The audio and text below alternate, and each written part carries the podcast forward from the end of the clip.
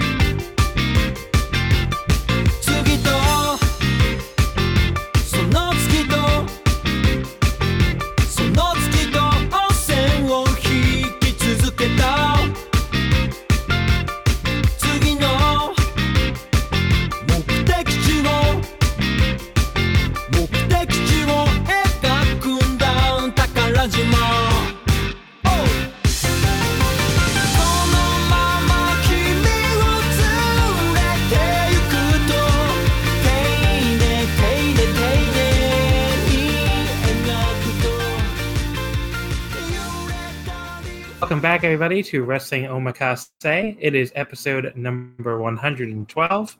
And this week, I'm very pleased to be joined by returning guest TJ. Hello, TJ. Hey, what's up, John? What's up? It's been like what, a full year since you've been on, I think? I was on the, for the 2018 year in review, I think. Or not year in review, like the matches of the year. Oh, right, right, right, right. Okay. So, so it was like January, always, I think. I'm very bad, as we've learned over the past few weeks, at remembering when people are on now. I used to remember pretty well, but we've now, I guess, sometime around the time we had 100 episodes, it's like all a fucking blur now. in, yeah. Know, in my brain. So I couldn't remember if you already. So you've already earned your 2019 Omakase Awards ballot. You're very prestigious. Oh yeah, Omakase Awards. But, um, but yeah, I mean that that's all coming up again. Awards season and you know year in review season, so that's exciting, I guess. But still the end of September, so maybe a little bit early to start thinking well, about it. Yeah, a little bit. um, what have you been up to since you've been on? It's January's a long time, so. Uh, not a whole lot. I went to Mania weekend. I think I saw you there at the Stardom show for like a uh, second uh, while we were waiting in line at Hana's line. Oh, did I talk to you or no? I can't remember. Uh, I think we talked for like a second. Not okay. really, but I, I will be. I'm not. I am not trying to sound big time here, but like I talked to so many people that fucking weekend. like anyone on earth could tell me, John, I talked to you for two seconds at Mania weekend, and I'd be like, yeah, sure, I, that checks out. That's fine. But, yeah, I think we talked then, for like a second while we were. everyone was like crowding in line to get in line for Hana. And then I had a, like a bunch of people like tweeted at me. I, I guess enough people know what I look like too. To, like a bunch of people tweeted at me afterwards, like, "Oh, I saw you and I wanted to say hi, but I didn't." And I'm like, "Well, that's first of all, it's kind of weird that you know what I look like." And uh, I shouldn't say weird, but like they like you told me that. It's just like, well, now in my head, I'm just gonna think I met you because you told me like you wanted to meet me. Look, I am just. I'm gonna be honest with you fair listener, and this might come up in a second for a topic, but if you see me at any wrestling show or Mania weekend, I'm just some asshole. I'm just some fucking fat fan like everybody else. You are more than welcome to say hello to me. I don't I don't care. I'm not one of these people that finds it weird at all, and you don't have to be like intimidated. Once in a while, since I started doing this podcast, like people come up to me and they actually like sound, you know, like it's some kind of fucking honor to meet me. And I'm just like, no, I am an idiot. Okay. you should not be excited to meet me. It's very disappointing, actually. But no, uh, thank you to everybody that, that says hi. I really appreciate it. I'm, I'm playing around right here. That is actually a great transition, though. Although you, you have your whole rest of the year. What else have you done other than Mania weekend? You must have done some more stuff. I made uh, that all about me. I'm very sorry. As far as wrestling, I went to tem- uh, tournament of survival for GCW in June. Oh, that sounds awesome. Oh yeah, that, that show was great live. Got to see. Uh, yeah. Uh, who was it? Uh, Sakuda was there, and Kodaka. Yeah, he was there. the- yeah, yeah. When was uh? Oh God, now now I'm blanking on the name. Mr. Gunn. You know the cop, ex-cop. Uh, Uh, we're both gonna gonna not remember his name right now. Not Masaya Takahashi, but his partner. I'm blanking on it. Yeah, I'm blanking on it too. We're both exposed fake Puro boys. No, um, but yeah, I thought I thought he was there. Maybe that was last year. no, uh, those two were the only two Japanese guys there. I'm pretty sure. Okay. But yeah, I I'm- went to I'm that. looking up this man. I'm looking up this man's name because I'm so fucking annoyed. But keep going. Sorry. Anything else? Oh, Taki Ueki. How are we? How are we both so stupid? oh yeah, Takayuki Ueki. yeah, he was last year, I think. Yeah. T- yeah, Takeda was there, I think, too, last year. Yeah. But yeah, I went to that. I went. I just got back from Bloodsport last weekend. That was a fun show live. Oh. uh, So, so you went up to Atlantic City for that? Yeah, they were both at Atlantic City. Yeah. So where? How was? Uh. Oh yeah. Duh, I'm thinking tournament survival last year was in Chicago or something, right? Yeah, And then moved I think so. to- yeah. But yeah. So um, how was Bloodsport? Was that cool? Yeah, it was really fun live. It was a great crowd. I'm not sure how it came across on video. I've seen a lot of mixed things about the show. I mean, I like pretty much everything on it, but it's live, so you kind of get that live bump. I always forget you're like almost a local to me. So are you going to Philly this weekend? Yeah, I'll be in Philly. Okay. So, but not not New York. I'm assuming. No, I'm, Okay.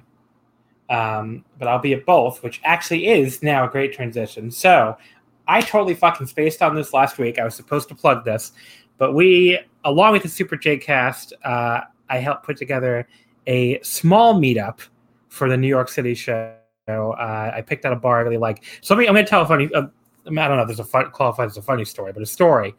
My friend, it's it's like a non wrestling fan friend. Totally has nothing to do with wrestling.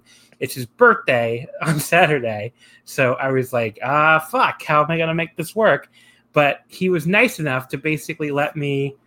I mean, like he was gonna have his birthday party at this fucking bar that's very close to Hammerstein. So I'm just like, is it okay if some wrestling weirdos come to this bar at the same time so we can do it as also like a meetup? And he is a very sweet man. Shout out to Dan, who will never ever hear this, but but uh, he was like, sure, that's totally fine. So you can come to Dan's birthday party slash the Super J Cast slash Wrestling Omakase meetup at Pioneers Bar, 3 p.m. on Saturday in New York City. Uh, it is at 138 West 29th Street. It's like right between 7th and 6th Avenue on 29th. Um, I'll be there. Quinlan will be there. You may have heard him a million times on the show. Uh, I, I assume Damon will be there from the Super J cast unless he's ditching me. Um, I think he plugged it though, so I assume he's going to come. Um, but it's it's a great location. It's like five minutes, uh, like a five minute walk from Penn Station if you're coming into the city. It should be like a ten minute walk to the venue, so we'll be very close to Hammerstein. You know, if people want to decamp, I figure I'm going to go to Hammerstein like around six. If people want to decamp earlier, that's totally cool too. Um, it's like a big giant lounge area, so I'm not worried about like, you know, a lack of space if people actually do show up. Um, but yeah, so that's what we're doing, and you know, free popcorn too, which is kind of cool, I guess. And the the beers are the beers and drinks are very expensive, but it's New York.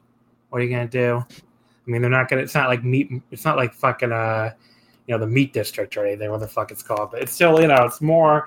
If you're coming from like Virginia or something, the drinks will be expensive. Um, but yeah, 3 p.m. on Saturday. If you want to come, say hi, you know, you know, hang out for a little while. I'll probably bring, bring like some embarrassing anime made card game or something. we'll see. Uh, and then the other thing is the Super J Cast one that had nothing to do with playing this. This is not any of my friends' birthdays. It's just a it's just a Super J Cast gathering that Damon did all the planning for this one.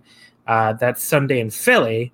So they will be at something called Tollman Joe's, uh, 26 East Oregon Avenue on Sunday around noon before New Japan that day, the 2300 Arena. Apparently, it's very close. And he says he says there's even going to be drink specials and trivia with prizes. Sounds pretty cool.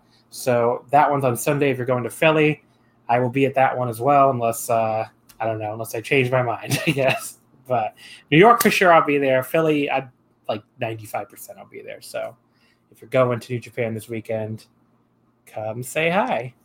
Yes, Uh, the other thing To I should put. be, yeah, say I'm planning to Oh, be in ahead, Philly. sorry. Hopefully, like at the right, meetup. awesome. Hopefully, So I will talk to you for longer than a second this Yeah. time. so that's cool. Uh, I don't know who else is going to either one. I haven't really seen. I think some a bunch of people on my Twitter I think said they're going to something. Mhm. something or other. So we'll see. Um, in the meantime, that the other thing I need to plug is the same thing I plugged last week, which is the Wrestling Omakase on Red Circle, uh, the donate button.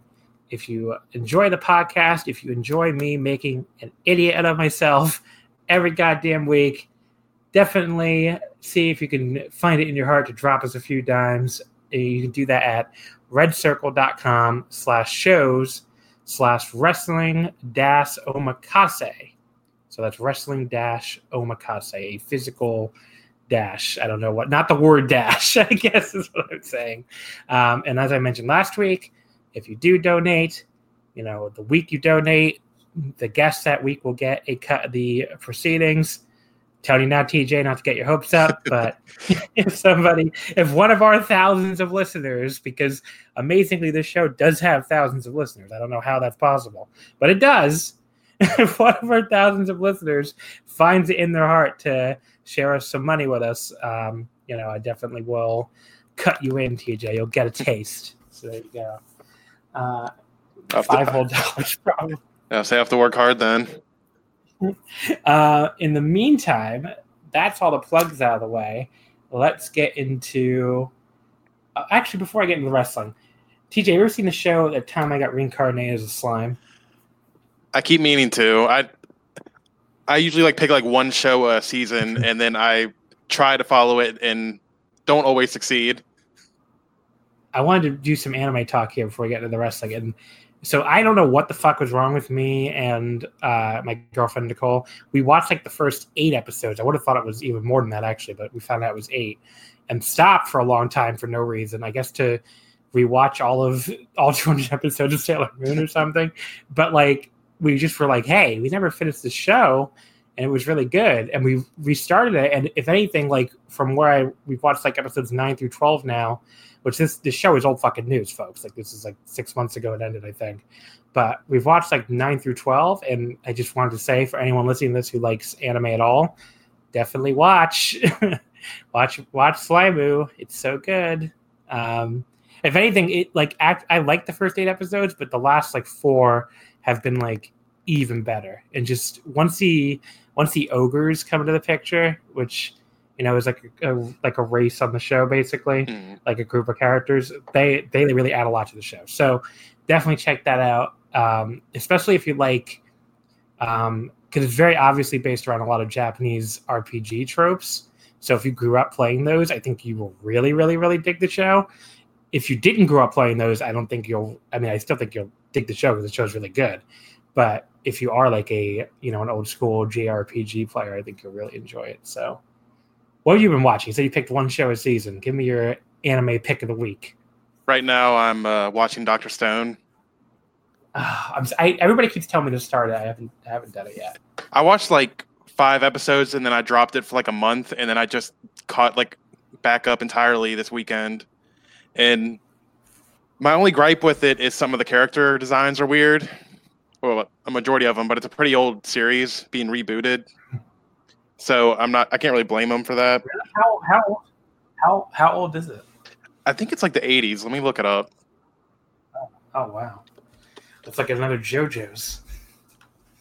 Uh, Um, I I haven't seen. I really haven't seen anything from this season, the summer season. I, I should go. There's some stuff that looked cool, but I just never watched anything.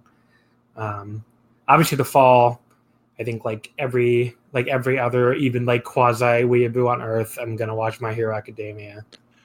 I don't really know anyone who's not. Are you not? Are you my? Are you like the one person not watching My Hero Academia? no, I'm not watching it.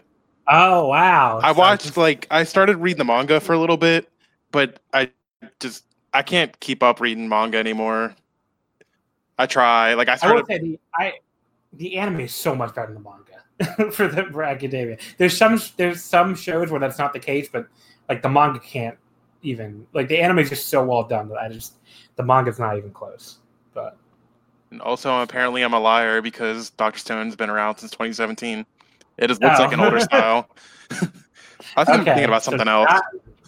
not- um, but, But yeah, the my, style is it looks old. Like it has a kind of stylized look of like the 80s, 90s.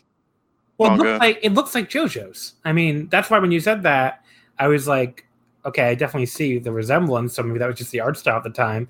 But now apparently they're just ripping off JoJo's Bizarre Adventure with their character designs, which I guess there's better, there's worse things to rip off. So Mm-hmm. And I need to. I need to watch JoJo too. I started like Yeah, I- the first three episodes of that, like the most recent one, and I just never dropped or never picked it back up.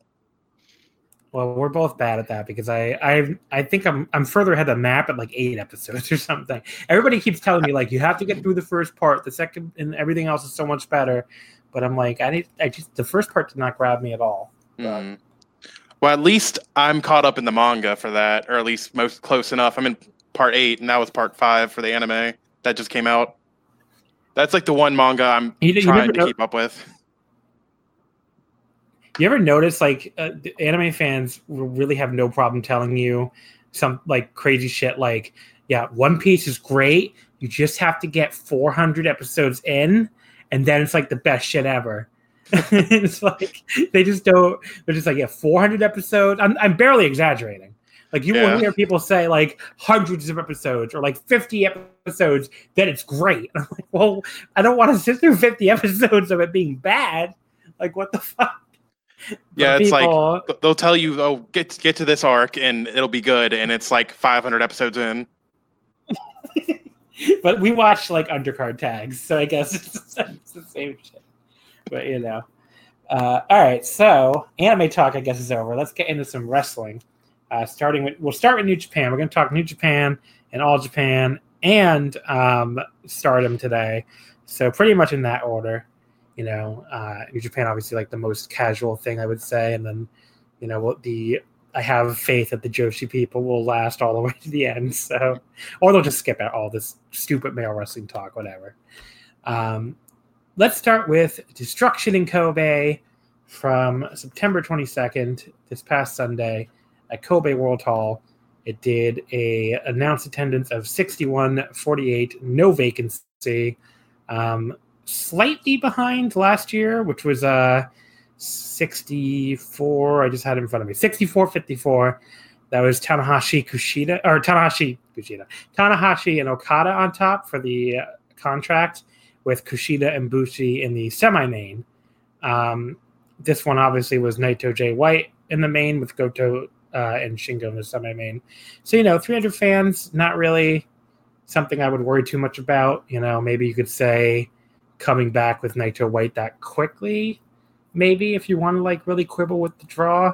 But also you have to remember like Okada Tanahashi is like a, that's like a legendary match, and it was done outside of Tokyo like so rarely that I'm not really surprised it drew better than this. I mean, you're talking the they did it at Dontaku that year, and then other than that, I think the only time they might have taken that outside of Tokyo was like that one year they, they met at Dominion, right? Can you think of any other ones? Uh, I don't think so. Though it I is, think that's because all the other one like like oh well the first one. Now I think about it, the new beginning. But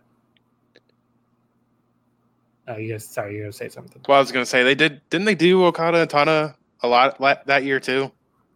I know They it, did, but they it was I'm it was they, they outside of- really Mhm. yeah they really did outside of Tokyo.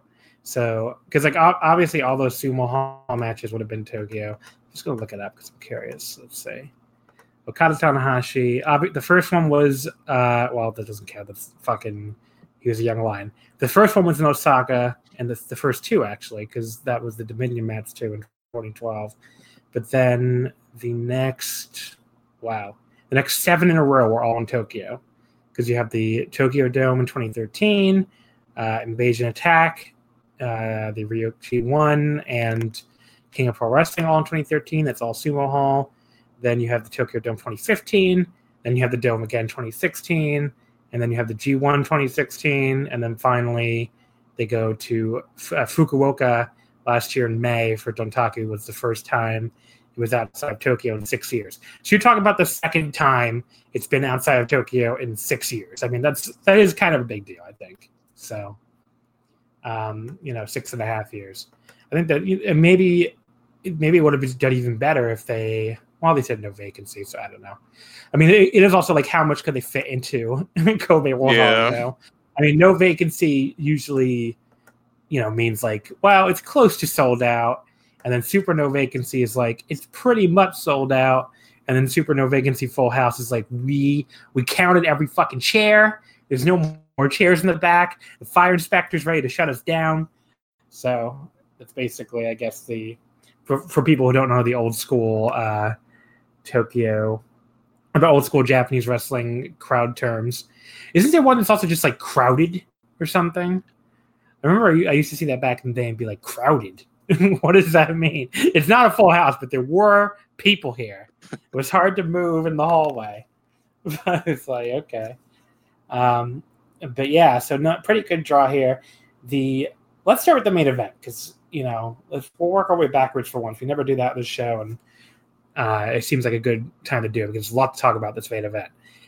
Jay White defeats Tetsuya Naito in 29-47 with the Blade Runner to become the new Intercontinental Champion. I guess first of all, TJ, did you expect this result? I was kind of 50 50. I think it really depended on what they were going to do with Naito post this. Because I think you suggested they could have Naito win here and then do the tournament thing with Mox instead of Jay. But I, I could see it either way because it could have been either Naito and Jay on January 4th or Naito and Mox. I just didn't know which way they were going to go. So when you said 50 50, I guess you just felt like almost like you didn't, did you even have any prediction? Like I was, I was leaning towards Jay, but I wouldn't have been surprised okay. either way. I mean, that's how I felt too. And I was, I would just say I was leaning towards Naito because I, I think I laid out my, my scenario. What I, if Jay won, if basically Jay won this, to me it would say, you know, they they absolutely want Jay in this double title mix through the dome. And mm-hmm. this is really the only way to do it. I mean, you can't have him lose. And then basically, if Naito and Jay is the match on 1 4 for the Intercontinental, you cannot have Night- Jay White lose here. I yeah. Mean, it's just not a compelling story. The heel challenging Naito for the IC title on that night. I mean, you, you just, you know, whereas if Naito loses, you have the compelling story of, you know, the guy who started all of this is now like on the outside looking in, and you know he can he get his way back into it, and you know we can talk after we break down the match a little bit about other ways they're already building to that. But it's clear the story is going to be well, he lost this guy twice already. You know, Jay White took his dream away. Can he even like fight his way back? So you know, once White wins, it was once White won, it was clear to me that was where they were going. Now, I want to say before we talk about the actual match, if you watch this match and you thought Jay White winning is the end of Naito's story and he's going into the Rambo, you're fucking stupid. Like, I don't know what else to tell you. You are a moron. You really think, and look, I will give you two scenarios here, okay? By the time by the time Jay White fucking did the like he did Naito's speech at the end, okay? He did the LIJ roll call for Bullet Club in the ring that he did in that promo. If you really think they're gonna book that and not be building to a rematch, I mean, you're out of your mind. like you're straight up out of your mind. And I saw this take, and people were like, "Oh well, Naito's done now. Jay's going to the dome." I'm like, what is wrong with you? Like, like use your brain a little bit. That's all I'm asking here. Yeah. Um, I mean, there's pretty much two possibilities. Either they're building White and Naito on one four, or Naito gave his fucking notice. I mean, that's pretty much the only other possibility. But um, so yeah, I mean Naito and Jay White. And and Jay White is one four. That, do you disagree, TJ? Hope I didn't just call you a moron. But you, no, like I, I like that once Jay won, I knew that's what was gonna. What, uh, sorry, I knew that's what was going to happen. I'm a little more like I'm waiting until it happens before I go full Naito two belts. That's happening for sure. But I knew yeah. as soon as Jay won this, they were doing the, the rematch at one four. Yeah, I mean that's a different story. If you want to believe that, if you don't want to believe yet that is going to win both belts, then that's fine. I, I mean, he's not losing Jay White again. I, I don't know. oh that yeah, definitely. I mean, if you want to believe he's going to win and then lose to either Okada or Bushi, I, I get that, especially after what we've all been through as Naito Yeah. fans. But he's, but he's not losing Jay White again. Oh, definitely. I think he's gonna win the title back in one four, and then we'll find out one five. We'll see what Gedo has planned. Um, as far and and look, I don't want to give another thing. Well, we're talking about the booking too. I try to be fair on this podcast. I fail a lot because, but I think at least my my biases are very, uh, you know, out in the open. You know, I'm a huge fan of Tetsuya Naito. I don't think that's breaking news to anybody. But when people, when I see how some people react to stuff like this, and I want to make it clear, it's not the vast majority of Naito fans but like a small amount of Naito fans, if your reaction to hearing, you know, to seeing what's happening here is like Naito is losing too much. It doesn't even matter if he wins at the dome now. He's never going to have his ace run. That you're the type of Naito fan that people complain about when you do that. Okay, I want to make that clear. If your reaction to Naito winning both belts of the dome is anything other than joyous rapture, like just singing to the fucking high heavens, holly, you, know, like fu- I can't say that word apparently, singing to the high heavens and being very, very happy, then, you know, if your reaction is anything else, if, if you're still bitter about 2018, if you're, you know, going to say, oh, it's not, it doesn't matter because it didn't happen then, or it doesn't matter unless he holds the belts for a year. I mean, like, get over yourself. Hiroki Goto fans are never getting that moment. He's never winning the IWGP Heavyweight title. You know, Yoshihashi fans are never getting a title win at all. Maybe, let alone Yeah, say this rate. I mean, lots of fan bases. Taichi fans are, you know, never going to get anything other than a 30 day never reign, maybe. I mean, lots of fan bases are suffering. So, you know, it, it could be a lot worse for Tetsuya Naito than winning both titles in the fucking Tokyo Dome. I don't care how long the actual reign is. I will be happy if that happens. He can lose both belts at fucking New Year's Dash for all I care. If he has this moment in the sun, his moment where he's the first person to do what nobody else can do, I will be happy. And frankly, if you really think about it critically for longer than a second, you will understand that Tetsuya Naito is not the ace, and it's not. It would ruin his personality and his character to be the ace. In other words, I'm not saying Naito can't win the big one. I'm not saying Naito can't, you know, have his moment. He obviously he obviously should have his moment. I think he will at the dome. But Naito, as like a two year long Kobashi title reign, that's not his character. He is LIJ. He is anti-establishment. He is the guy with a chip on his shoulder who people get behind because the company will get behind him. Because because they, you know, Naito loses. I mean, look, if you want to be the fan of the guy who wins all the time, the person you're thinking of is Kazuchika Okada. Okay, that is the fight, the guy to get behind if you want to win every goddamn big match that you ever get to see. If you want to be that fan, Okada is right there. Okay, if that's what you're looking for. Naito fandom is suffering. Naito fandom means he's going to lose some big ones, just like he did here. And Naito fandom is he's going to, you know, get knocked down, have to get back up. That's part of that's like built into it. That's part of the appeal. That's part of why people like him because he's not the guy that's always going to fucking win. The people who want to be fans of the guy that's always going to win have Okada already. They made that choice a long time ago. And you, if you want to say Okada sucks or Okada's not the guy, you know that's that's a different debate. But here and now, what Naito's role is is to be the guy who you know, has to fucking fight back and has to fight from underneath and has to come back now and beat Jay White after beat him twice. And there's nothing wrong with that. There's nothing wrong with being the guy who, you know, has to get back to the top, who isn't just on the top all the time, always like starts there, wakes up there, goes to bed there. Again, that's Okada. that's that is Okada. That's not why if Naito was the guy who was always on top, people would react differently. You know, I mean, it's just not his. It's not. It's not who he is as a character. It's not how he wrestles. It's just not who he is. So if you're looking for the guy to be dominant, you know, it's not Naito. Um, and you know, just be, and I've I've been very angry in the past about Naito's defeat sometimes, and you know, you could say if you want to be critical of me, you could say I be I've been too angry, and I do think they, I still think he should have beaten Okada in, at that dome, and you know, I think he could have won that G1 last year, but they decided to do the G the Jericho thing instead, whatever. But like he when I think he should have won at the dome or the G1 last year or the G1 this year, I, I'm not saying he should have won the dome and the G1 and the G1. You get what I'm saying? It, this makes sense? Mm-hmm. Like he's never going to be that guy. He's never going to win everything. And if you're expecting him to win everything, you're in the wrong fan. I don't know, DJ. Do you have anything to say about my little rant there? All I can say is his 2019 booking has been way better than his 28 or his 2019 booking has been better than his 2018 booking. Yes. Last year he was just doing he was doing nothing because Jericho had the IC title on ice. And now yeah. he's doing I mean, something. He has a direction to go. Whether he actually succeeds or not, we'll find out, but he has a direction unlike last year. Naito's had an awesome year.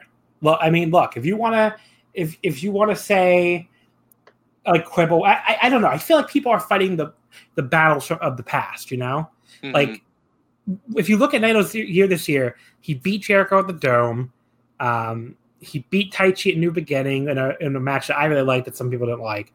He lost to Ibushi in the first round of the Japan Cup, which set up his big feud for the year. He lost. He did lose to Ibushi again, but then he beat Ibushi at Dominion. He vanquished him at the end. He won the fucking feud, even though he, you know, he didn't win. You know, Ibushi beat him twice, and he only beat him once. Fine, but he won the last match. You win the last match, you you basically win the feud for at least for the time being. And then he had an awesome G1, and yeah, he lost to some guys, but like he lost to fucking he lost to Toru Yano via a roll up, which so does everybody on the goddamn roster at some point. He lost to Taichi, a guy he already beat, to set, probably set up another match. He lost to John Moxley, who, like, again, half the roster lost to Moxley, and that's probably set another match. And he beat tons of people in that tournament. He beat, you know, he beat Shingo, uh, and he beat Goto. He who the fuck else is in that block? Ishii. Yeah, like, Ishii. I mean, he, the only people he lost to were people to set up matches and stuff like that. And yeah, he lost to Jay White, which really pissed me off at the time. But I didn't know what direction they were going in. So, and it's clear the direction they've decided to go in afterwards with this double title stuff. And you know, yeah, he lost to Jay White again here, but he it's very fucking clear what the direction is. And it's very clear that he's going to the dome to challenge Jay White for the Intercontinental title. I mean, that is a big spot, and he will probably be in the main event of one five, a double title match. Again, a big spot. It's a far fucking cry. To your point, it is a far fucking cry from feuding with a Skype with a Skype screen which is what he basically was feuding with yeah. for the entire like back from June on last year. But I don't know. Do you have any other thoughts on this?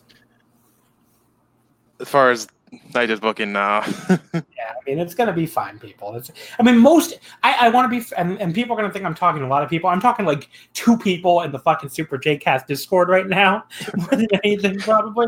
But I think most people on Twitter, um, you know, have like know what the score is here. And most Naito fans on Twitter are just like, yes, I still believe that Naito's to win. And the people who like, I don't know, I saw people going after Arum um, and some other folks and like being like, how, how can you still believe? like, even if you're dumb enough to think that Naito's story is ending at destruction in Kobe, which by the way, again, you are an idiot if you think that. But even if you're dumb enough to think that, why are you like targeting random Naito fans on Twitter? Like, what is that doing for your life? Yeah, I think people just want to beat down on Naito fans whenever they get a chance. That's what it feels like half the time. I mean, I, I will be like I said. I will be. I think I've said this in the past. I hope he walks out with both belts just so I can laugh at these people because you fucking like these people fucking deserve to be laughed at. Um, as far as Naito and Jay White, the match itself, which I guess we can finally get to, um, I fucking love this match. It's been a very divisive match. Um, you know, I, I've seen people fucking hate it, which I guess doesn't doesn't surprise me at this point when people hate a 2019 Naito match. But it's also been like m- there's been more positive reviews than I expected at first. Um, I went four and a half stars on it, and I thought that was going to be like the highest anyone would go. and then Joel from the Super J Cast like completely shows me up and goes the full five on it. So I mean, clearly I'm I'm not on his level as a Naito fan or something. I mean, it's really like he really loves Jay White right now, which I Yeah, I, I, haven't I listened think it's the, mostly he's a Jay White fan. I haven't listened to the to the J Cast yet. So I mean, I started it, but I haven't heard the part where he talks about it. But I I, I had that spoiled for me anyway before he re- even recorded. Um, so yeah, so he's he's very high on it. It sounded to me like Dave Meltzer was high on it. We don't know because the Observer's not out yet, but I, I did hear like some of his audio on it, and he sounded like he liked it quite a lot. You know, maybe like not quite like five plus or whatever, but I think he did like it. Um, but like I said, Rich and Joe from the Voice Wrestling flagship didn't seem to like it that much. So it's a very divisive match. I know. Where did you land on this, TJ? Because I saw like conflicting things from you. I went four on it. Oh, okay. Well, Like I, I originally went three point seven five, but I bumped it up to a four after thinking about it a little more. hmm I think this Um, is Jay's um best performance as a character, like so far since adopting the Switchblade character. yeah. But as far as like the in ring, like I don't know how to describe it. The match flew by. They went for like the twenty to twenty five minute call, and I was like, "How? It feels like it's been ten minutes." So they were working at a fast pace, but it also felt like it was just good up until like twenty minutes, and then the twenty five minute mark when Gedo cheated is when it went full sprint, and I loved every second from it of it from then on. Yeah. Um, I, I totally get that critique because if I have any critique, it's probably that the first the the Jay White control period was a little bit dull, and that would be like in the first fifteen. I think where I liked it more than you and some other people is I thought like you, I thought Jay White's character work here was amazing, um, and that really carried a lot of the early portion of the match for me. Um, I I like I really enjoy him and Naito's like interplay and like you know White like very early, early in the match, White taking a powder. And then when he gets back in the ring, Naito also taking a powder. Like I enjoy that kind of stuff. So that stuff was Mhm. really, really fun early on. Um, and there was like some early, some cool early stuff where Naito basically like out trolled White, which I thought was very like cerebral and very cool. Um, and then when, when by the time Jay got control, it wasn't. It was basically from Gedo like grabbing his leg from the floor. So then that's where it got a little bit dull for me, and that's you know why it's not like a above four and a half, but but like they they managed to keep it interesting for me with all that like you know making forcing other to smile stuff. I thought I was love that. good. Yeah. Um there was like White like did this transition where he like spun Naito out of a suplex position like into the ropes to do that draping DDT, which I thought was like the smoothest transition I've ever seen into that draping apron DDT uh, ever, probably. So that was really cool. Um, you know, there was like a I'm pretty much just reading my favorite spots right now, but there's like a spot where Jay, I worked on a ton of spots this match, which is probably a indication that I enjoyed it. But uh Jay like he dodged like the Naito flying form and like a face buster and then like hit this huge deadlift German. That was really cool. And here's where like the crowd, you know, if I can see why if like you're if you're listening for the crowd and like maybe you might not have it as high because the crowd wasn't as into it as you think. I think part of that was because the the previous match had just been two people, basically two bulls colliding. So yeah. I totally get why this is like they need to come down, I guess. But like Naito, when he hit like this big kick after he looked like he was out, like the the fans got really really into it with like a big Naito chant, and then everything after that, like uh, I thought the fans were super into. Um, but yeah, they did like I like how they did like combination Cabron, but on the apron instead of the corner, which looked really cool. Um, there was like a, all the stuff in the apron was awesome. Where like White hit like a face buster, and he tried for a German, like basically putting Naito in the Ibushi spot of Dominion, which the crowd was like ready to piss their pants at that. I fe- it felt like, but then he just instead just like drags him down to the apron on the back of his head, which uh, was basically what he also did at the G1s. I guess I should have known the finish right there. Um, and then he like did a pile drive. He tried for a pile drive on the apron. Naito did like a back body drop, and then White just power bombed him on the apron instead. Uh, and then Naito turned the Kiwi Crush into that that high angle DDT counter movie used really well against Ibushi. Um, but yeah, so there was like a, you know, basically uh, White just like he he basically just like starts stomping on repeatedly when he counters the Blade Runner, which I thought was a really cool spot. You know, just like very simple, like you know, if you're not going to go up for my move, I'm just going to beat the shit out of you stuff. And there was like a very even like like Gedo interference spot I thought was very inventive where Gedo's on the apron and Naito just like kicks off him to hit the swinging DDT. He might have done that before. Now I think about it, but I can't remember if he did, cool. but yeah, I really like that spot a lot. Uh, and then they and then I thought the, the counter sequence with White spinning out of the running Destino and eventually getting a, su- a sleeper suplex uh, after Naito countered the Blade Runner that looks really cool. And those White reversal sequences are very hit or miss for me. Like sometimes they look great, a lot of times they look like shit. And this one I thought looked really good, so that was a um, a point in his favor. Um, but yeah, then I also like when White basically tried to block the Rain Destino again, but Naito basically powered through it. I thought that was awesome. Um, but then uh, obviously only got a two count.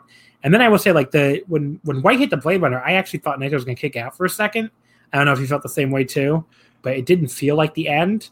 Um, and I and I mean that in a good way. And like, you know, it, it felt like they had more to give, even at a 30 minute mark almost. So I think that's probably good for future match. But yeah, I mean, he hit the Blade Runner and won. Uh, just the drama at the end was awesome. And I, I was watching this one spoiled. I thought it could have gone either way, so that that really helped. So yeah, I went four and a half. I really loved it. Um, just like a touch below like Naito's best matches of the year. And I think this would be my highest rated Jay White match of the year because I went four and a quarter on the Ibushi match, and I can't think of anything else that would really touch it. So, uh, but yeah, I'm turning. I, I feel like I've turned a corner on White because before the Ibushi final, uh, I really wasn't into his G1 at all. But I feel like he between this match and the Ibushi match, he's really like hitting his stride as far as like both being an entertain like being an effective heel but also having more entertaining matches, you know, it, within that character and like the New Japan style in the ring. So, mm. yeah, it's good. It's good that he's like really, I think, turning a corner there, at least in my opinion. Uh, anything to add about the actual match? Well, I, I think it's worth noting that Gedo didn't interfere at all until like 25 minutes into the match. Usually he's in there a lot yeah. quicker. And that's what a lot of people complain about Jay White matches is that Gedo's always there to do something but he stayed out of it mostly, and a lot of time he's just out on the on the side, like coaching Jay, telling him what moves to do. Like I think one time he called like when he did the went for the Kiwi Crusher, Gedo told him to go for it, which I like that. Yeah, he definitely he definitely did. Yeah, he was screaming Kiwi Crusher. And then also at the beginning, I think it was like maybe like five between like the five ten minute mark. Jay was like he rammed Naito's legs into the the post, and it was just asking like desu ka? Asking him if he's okay. And he's like taunting Naito the whole time. He taunted Kevin Kelly a couple times. So I really liked a lot of the his character work in that. And I I hope he does bring more into taunting them in Japanese. Like I, I really like that. Yeah, it's good. I thought it's a good like heel move. Uh, it reminds me when like when Higuchi like crashed in my lap during the DDT uh, Mania Weekend show, I did, I did, ask him the same thing. I said Daijobu this guy, and he was like, "No Daijobu." but uh, but yeah, so awesome match. You were a little bit lower out than me, but still four stars. And you know, I think I'm the matches have gotten better each time for me. I went three and a quarter, three and three quarters on the three and three quarters to be clear. I almost said three and a quarter, three and three quarters in the G1 match, and now four and a half here. Which which one did you like better, by the way? The G1 one or this one? like I, I went three and three quarters on the G1 match too, so I like this one a little bit more. I think I liked the actual in ring of the first match, but the character work was way better in this one. And then maybe hopefully they can have an even better match on one four. So yeah, I'm excited for that. Uh, after the match, of course, Hiroki Goto came out the challenge, which I marked out for. I, am like, I was very excited to see Goto. I'm not gonna. And Jay White was so mad that it was great. He was just like, no. He's like just screaming, no. I think he might. I don't remember what else he said, but he was like so angry. But his post match uh, was really great. Yeah, and then Goto like lays him out with the forearm. So it's going to be Goto and White. Uh, it looks like a power struggle since they announced King of Pro Wrestling, uh, and they're in a tag match there too. So Goto White for the IC. A power struggle is a that is a ballsy main event for Power Struggle. They're basically like, yeah. you will come no matter what to Edion Arena, and we know it. Basically what they're saying. Yeah, because didn't they like not they draw up really poorly the last time they main evented with that? I don't was it really poorly? Let's say. I can't remember. I think it was like a little, a little, like not great, but I don't know if you might be right. Maybe really poorly is the word. Let's look it up. Um, in the meantime, while I do that, uh, that uh, the other match I think we're going to get at Power Struggle is Naito and ZSJ. Do you agree? I think we're gonna get Naito and Taichi Hmm. Well, that could be the case too. because um, ZSJ and Taichi are both in the match at at at uh at King of Pro Wrestling. Oh, I didn't even think about that. And Yeah. plus, uh, t- um, well, um, I was I was listening to Super J Cast earlier today, and they were talking about the Road Two shows, and Taichi and Naito are paired up a lot on that. But Shingo's also in that, so maybe That's they're gonna true, do Shingo and Taichi. I don't know. And Zach isn't there on the road too, so I don't know if that really means anything. Um, that's what I would say. And then also, I think uh, I was watching a video that Taichi was do- like they posted on the New Japan, like the Japanese Twitter, and Taichi was talking about. I think it was before Kobe, and he it almost sounded like Yeah. he was gonna try and challenge Naito. I guess if he if Naito retained. Okay, so Hino Kuni, to answer the question from before, what Goto White did 2702, which was down from the tw- Hino Kuni 2018, which did 3435. But Hino Kuni 2018 was Naito Suzuki. So I don't even though that wasn't a good match, really, that was still, you know, a big match as far as like two drawing people. Mhm. So I don't know. I don't know if you can really read too much into a 700 fan drop. The thing is, with this Osaka show now is they sell it out like without doing anything usually. So maybe they just they're taking it for granted now, and that's why they're moving New Beginning uh, from Edion Arena into the um, you know into Osaka-jo Hall next February, the same place where the Dominion takes place every year because you know the Edion Arena is like six thousand fans or whatever, and they've been selling it out very quickly of late. Um, but yeah, I mean, like as far as you know what we might get there, so I, it- it's fair to say White Goto for the IC, and then Naito and ZSJ or Naito Taichi or something. Basically, some kind of match where Naito has to earn his way Yeah. back to a IC title match. I think seems very likely as like a semi main. Um, we'll talk more about future cards after this, but I just wanted to point that out. Uh, the semi main Hiroki Goto and Shingo Takagi. Goto defeating Shingo in 2027 with the GTR. Why don't you go first this time since I talked forever for Ni- on Naito and Jay White? What would you think of Goto and Shingo? Uh, I went 4.5 on it, which was the same rating I gave their G1 match. I like this. I like the G1 match slightly better. I'm not sure the time differences on those, but if this one felt a little bit longer. But It was like five minutes longer. Oh, I thought it was fine. Okay, like the first 10 minutes of this was good, and then the like the second 10 was really great, or the, from then on. But first, I just want to say, why is Goto still wearing that G1 shirt? It's like, did he forget? It's not I G1. know. It's awesome. I don't remember who said this. I think it might have been Andrew Rich, but it's like it, it's seriously like if a if like a fucking championship team, you know how they'll, they'll okay, let's say it's the Kings and the Rangers in the Stanley Cup final, uh, and the Rangers lose, they'll have like Rangers Stanley Cup winner merch printed up already. They send to fucking Africa or whatever. It'd be like if the Rangers wore those shirts the next year, even though they didn't win the fucking Stanley Cup. But, Yo, like the I- GG1 does not stand for Goto, apparently. You lost, buddy. Yeah, I, I, just, I, as soon as like he came out with that shirt on, I just started laughing. But um, It is really funny. I, um, I like the video package before this too. I wasn't like fully paying attention because Yeah, video. Yeah, I was just gonna say the video package basically seemed to stress that these two are both like very Japanese. Mhm. yeah. and like I wasn't paying fully attention because, but because I wasn't trying to listen to Japanese. Like I think it was like I didn't watch it like live, live, but I watched it like I woke up at like eight, I think, or like seven or eight, and woke like watched it as soon as it was up. And that early in the morning, I didn't feel like actually like trying to listen for the Japanese. But Goto said something about like not making light of him now, now that Shingo's a heavyweight, basically saying don't just because you're a heavyweight, don't underestimate me because you already beat me. But then Shingo dominated most of the match. It felt like so that that was kind of funny to me. But yeah, say I don't really have a whole lot to say about other than I just I loved it. Really hard hitting. Shingo, I feel like Shingo could have a great match with just about anybody.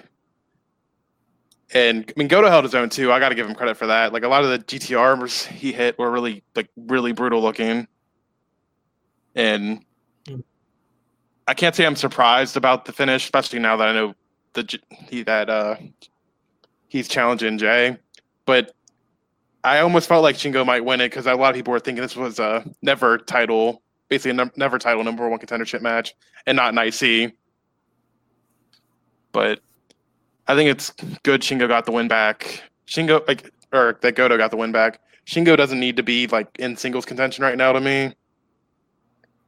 Yeah. So I'd rather they cool him down a little bit until they actually have something for him, him to do because he'll probably be slotted into the never situation, but him versus Kenta isn't something I see them doing for a while, if anytime soon. Yeah.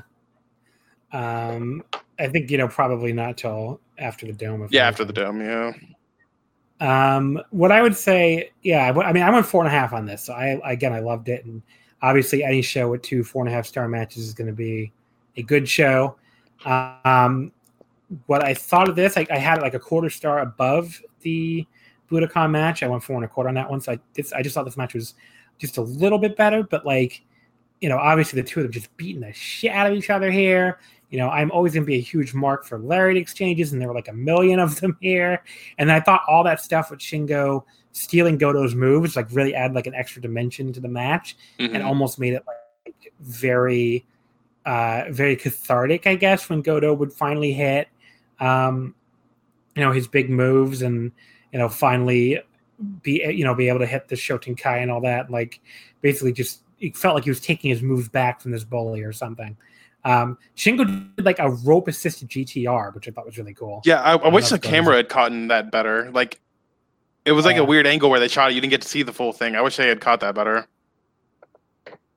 Um, but yeah, so like this, I just was, I thought this was awesome. I'm glad Goto won. You know, people give Goto too much shit. Like, it's not this guy's fault. He's not IWGP champion. I mean, calling him a geek and stuff, it's like a little too far.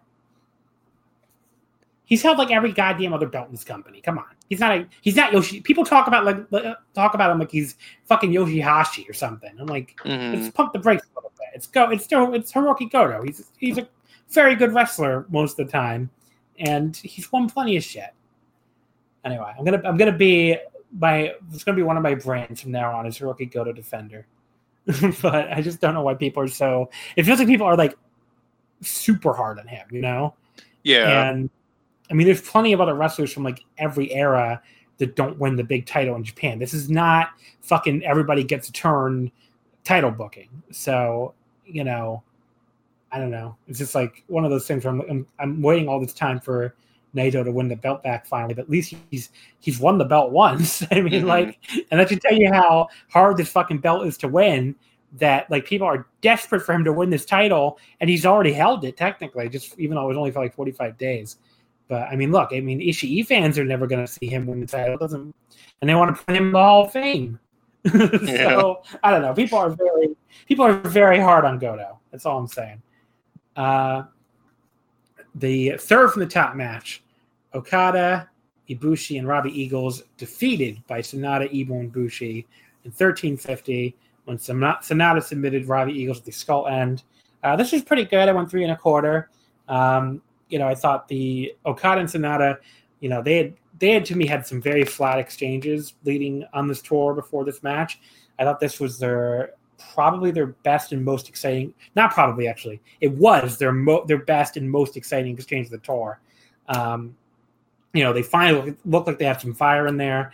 Um, you know, it's not a big deal that the some other exchanges early in the tour weren't, you know, maybe the the biggest, the most exciting because they had more time than, everybody else to build up their match. So, so I guess it's fine uh, as long as things continue being exciting from here. You know, hopefully we get a little bit of momentum heading into King of Pro Wrestling. Mhm. Uh, any thoughts on this one? Uh, not a whole lot really. I, di- I didn't watch a lot of the undercards up until this show, but yeah, so, I mean, it, it pretty much what you expected it to be. The only thing was um, Okada missing that drop kick while like Sanada was doing the spin on Eagles. I think like Yeah. that, that was kind of awkward. Then he just got up and did it again. And then after the match, he kept trying to hit drop kicks. Like I think the post match angle with that, uh, Ibushi and Evil did better than Okada Sanada did building their match. Yeah. Uh, then we had Chaos, uh, Sho, Yo, Will Ospreay, Yoshihashi, and Tomohiro Ishii defeating Kenta, God, Ishimori, and Phantasmo. 940. Yo pitting Tanga Loa, lower with a roll up. He had already pinned Tama Tonga, so now he's pinned both of them. Uh, of course, we'll talk about that in a little bit about what, why they're doing that. But the in addition to building a Roppongi 3K God match, Kenta went hard after Yoshihashi, so that that well at the time appeared to be a direction for the Never title, and now we know it is a direction. So uh, we can talk about that more when we get to the Flames Grid Unleashed preview, I guess. This match itself, again, three and a quarter. I thought was pretty fun by the end, but uh, you know, not a ton to say about it. Yeah, say once the juniors got in, it felt like the match like entered like double speed. They were going all out on that. And I found it kind of funny. I think God was trying to hit the magic killer. I think it was on Yo, and they did it from the hip for some reason, like because he was too short, I guess. But then they when they went to do it on Sho, they did a normal one.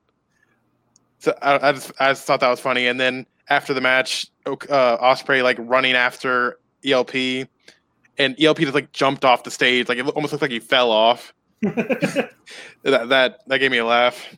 But yeah, the match was good. I think I went like three on it. Match number five, not really a match, more like an angle. It was Zack, Suzuki, Kanemaru, and Douki against Tanahashi, Liger, Tiger Mask, and Rocky Romero. Only won 310 before DQ. We found out later Suzuki-gun won this by DQ, which I don't know why, but that was like just really hilarious to me. It's like, when's the last time Suzuki-gun won a match by DQ? yeah. You know? It's like that might be the first fucking DQ victory in New Japan history. Uh, as far as obviously the big angle was Jushin Liger ripping off the mask and going Kishin Liger. So what do you have to say about Kishin Liger? Uh, I, I, went crazy when that happened. I I was watching this unspoiled, so I'm so happy I did. Usually I don't mind spoilers, but this I'm really happy I went unspoiled in this. And like I yeah, I was unspoiled. Went, I was unspoiled too. Was, he he just looked oh, he looked terrifying. yeah, he looked awesome and like just not knowing that was coming, but then immediately knowing what it was. It was mm. like it was just so cool. And then he he blows the mist in, in Suzuki's face and the refs, which was mm-hmm. so great. But, and man, if he if he had messed that up at all, he would have like straight up stabbed Suzuki with that thing. Like, he, he wasn't even he didn't care. He was like, "I'm coming for you. You got to move. If not, you're you're just gonna get hit." that thing went right through the uh, table. Like he was putting some force behind that. Yeah, it's like, buddy, you're about to die. yeah. Uh, but yeah, so obviously cannot wait for their match, and we'll see if that's the end at King of Pro Wrestling. I kind of have my doubts. Yeah, we'll see. Then we have Bad Luck Fale, Yujiro Takahashi, and Chase Owens defeating Togi Makabe, Tomoaki Honma, and Toa Henare in 822. Chase pinning Henare at the package pile driver. This was two stars. Felt like it was about 100 years long. Nothing really wrong with it, but nothing much good about it either. Yeah, when I was, I tried to take a little bit of notes, and literally all I wrote was, "This happened."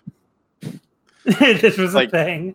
Yeah, it was like Why it wasn't is... bad or anything, but it was just it was just there. Like, what do you, what's yeah. there to say about it? I mean, this was like the ultimate. Okay, you guys are all uh, key, valued members of the roster. We don't have anything for you, so here's this. Uh, think, match three. Um, well, sorry, I think backstage after this, they announced that Chase and Fale were going to be a team for World Tag League. Yeah, I'll give it a round of applause. All right, excited for Chase that. Yeah, very exciting. I mean, look, the World Tag is going to be really weird this year because they lost like half the fucking field. Yeah, they missed like eight teams, I think. Yeah, more than half the field. Yeah, like a, almost all of the field. Let's just, I'm going to go through it because I'm, I'm curious. Yeah.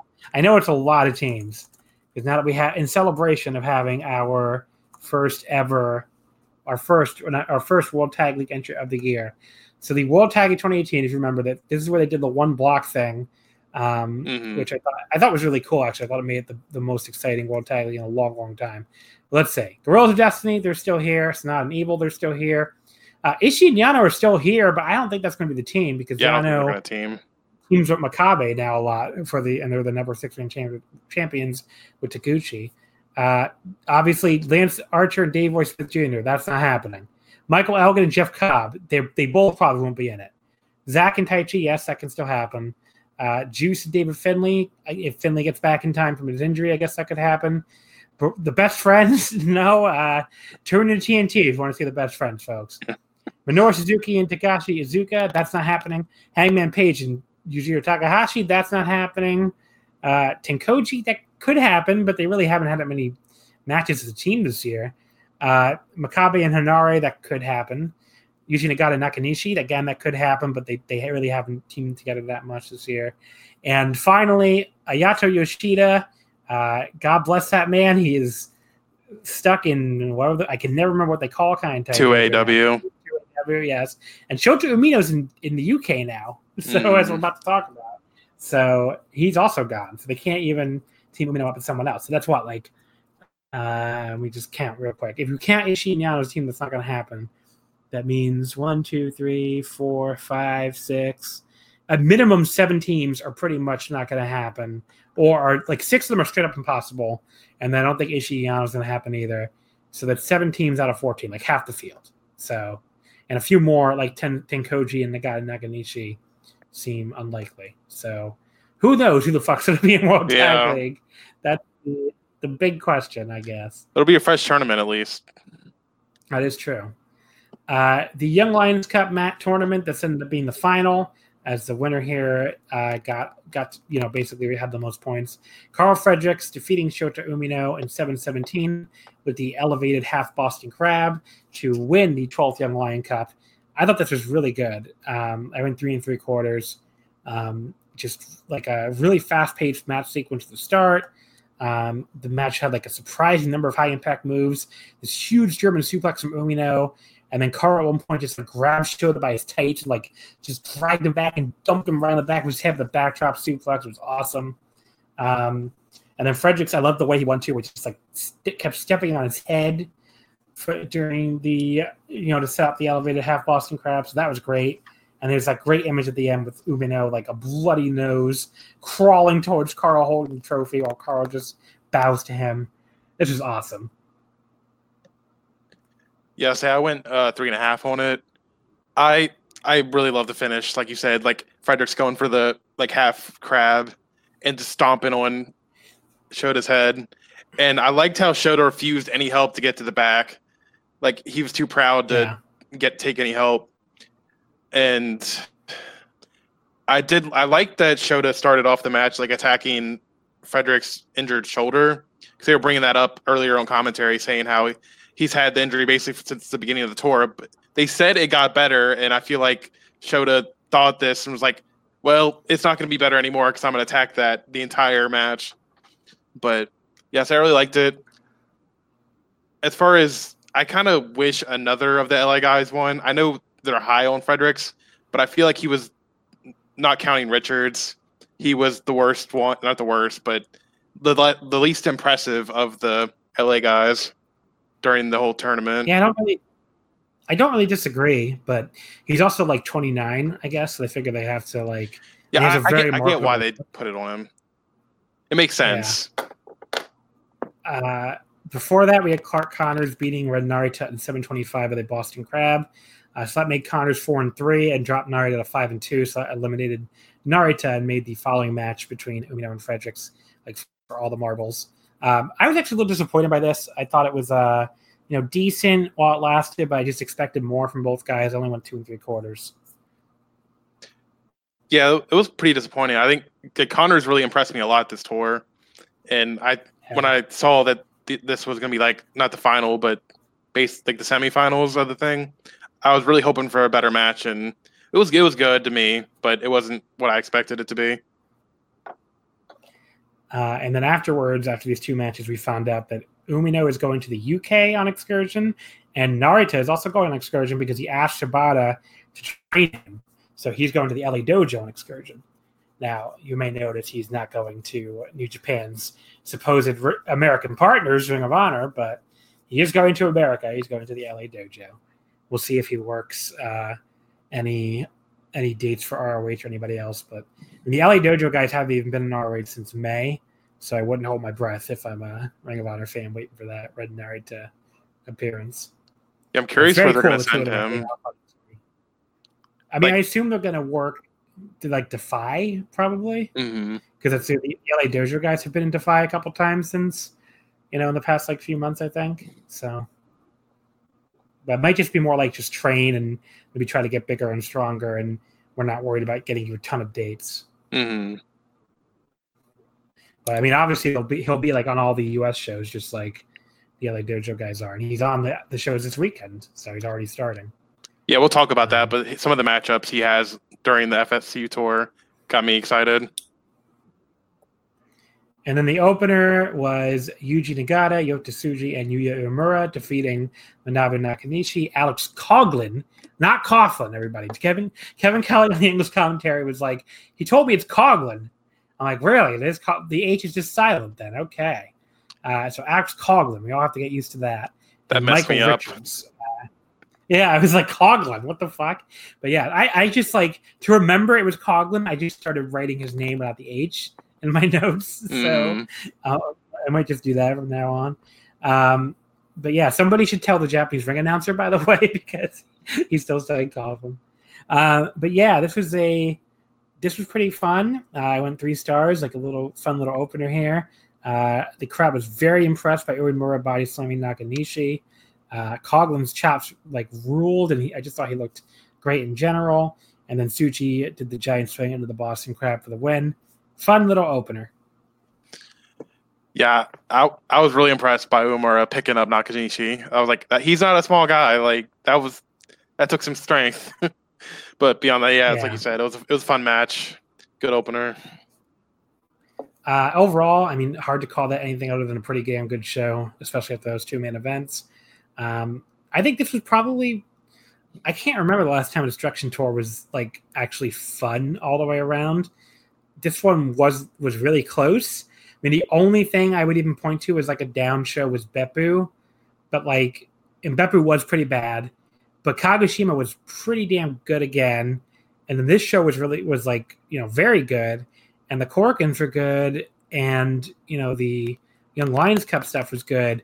So with the very low bar of destruction, I'm going to call it a win because there was there. If you're a newer New Japan fan, folks, there have been some really bad destructions, like the one I think two years ago that had like a, I think it was 2017, had like a Kenny Omega and Juice Robinson U.S. title match main event, and like a, uh, oh god, like a I don't remember what the fuck the other main events for. Like oh ZSJ and Tana and their their only bad match in my opinion for the Intercontinental title, and there was like one other main event that wasn't really that great. But like yeah, it was just a very like a weird and bad tour. So uh this you know this compared to that this is like great and i think this is better than last year too but if you liked omega Ishii's title match you might disagree with me but like i just i didn't like that match so any final destruction thoughts, TJ?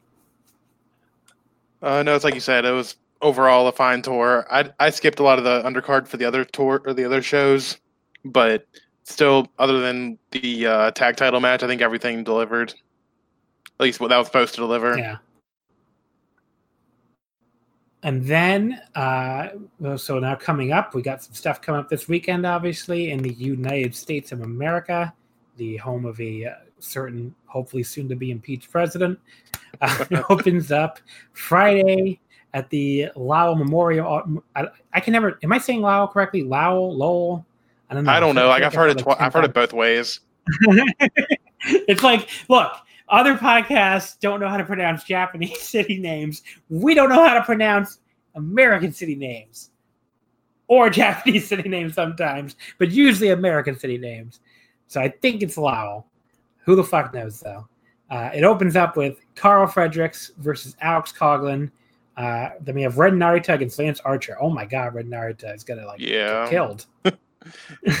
so that should be awesome, actually. Now I should say this show in Philly are look like VOD only, so who knows when they'll be up. Uh, shockingly, we all found out New York City is going to air live on New Japan World, which they did, they did not have that on the schedule originally. They just announced that out of the blue the other day. So it turns out we get one of these shows live after all, which I would call a major win. Uh, yeah, I was kind of surprised they were going to do that. Yeah, it's like really out of nowhere.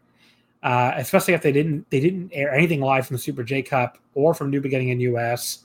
Um, yeah, I mean it's just it, it's very surprising. Uh, they didn't do Royal Quest themselves, so they, yeah, very very very surprising. Juice Robinson and Mikey Nichols match three against TJP and Clark Connors. I guess pop in here if you have anything to say about any of these matches. Okay.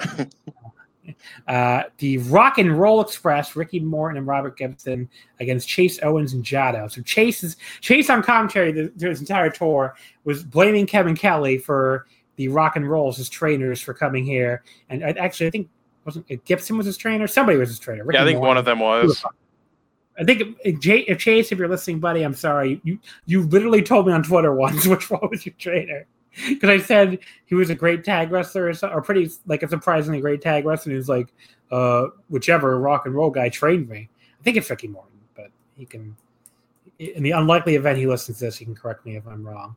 Uh, but yeah, so he's gonna go after his trainers here. Uh, it's kind of exciting, I guess. It's something. Uh, Tomohiro Ishii and Amazing Red. Yes, Amazing Red is on this tour, folks. That's one of the other like little cool like bursts of American flavor. They're taking on Shingo Takagi and Bushi. I hope Shingo does not kill the Amazing Red instead. uh, Hiroki Goto, Yoshihashi, and Rocky Romero against Jay White, Kenta, and Gedo. Uh, they're building up Goto and White and Kenta and Yoshi. Actually, that could be pretty good. And then the semi-main is the IWGP Tag Team Titles: Guerrillas of Destiny against Roppongi 3K.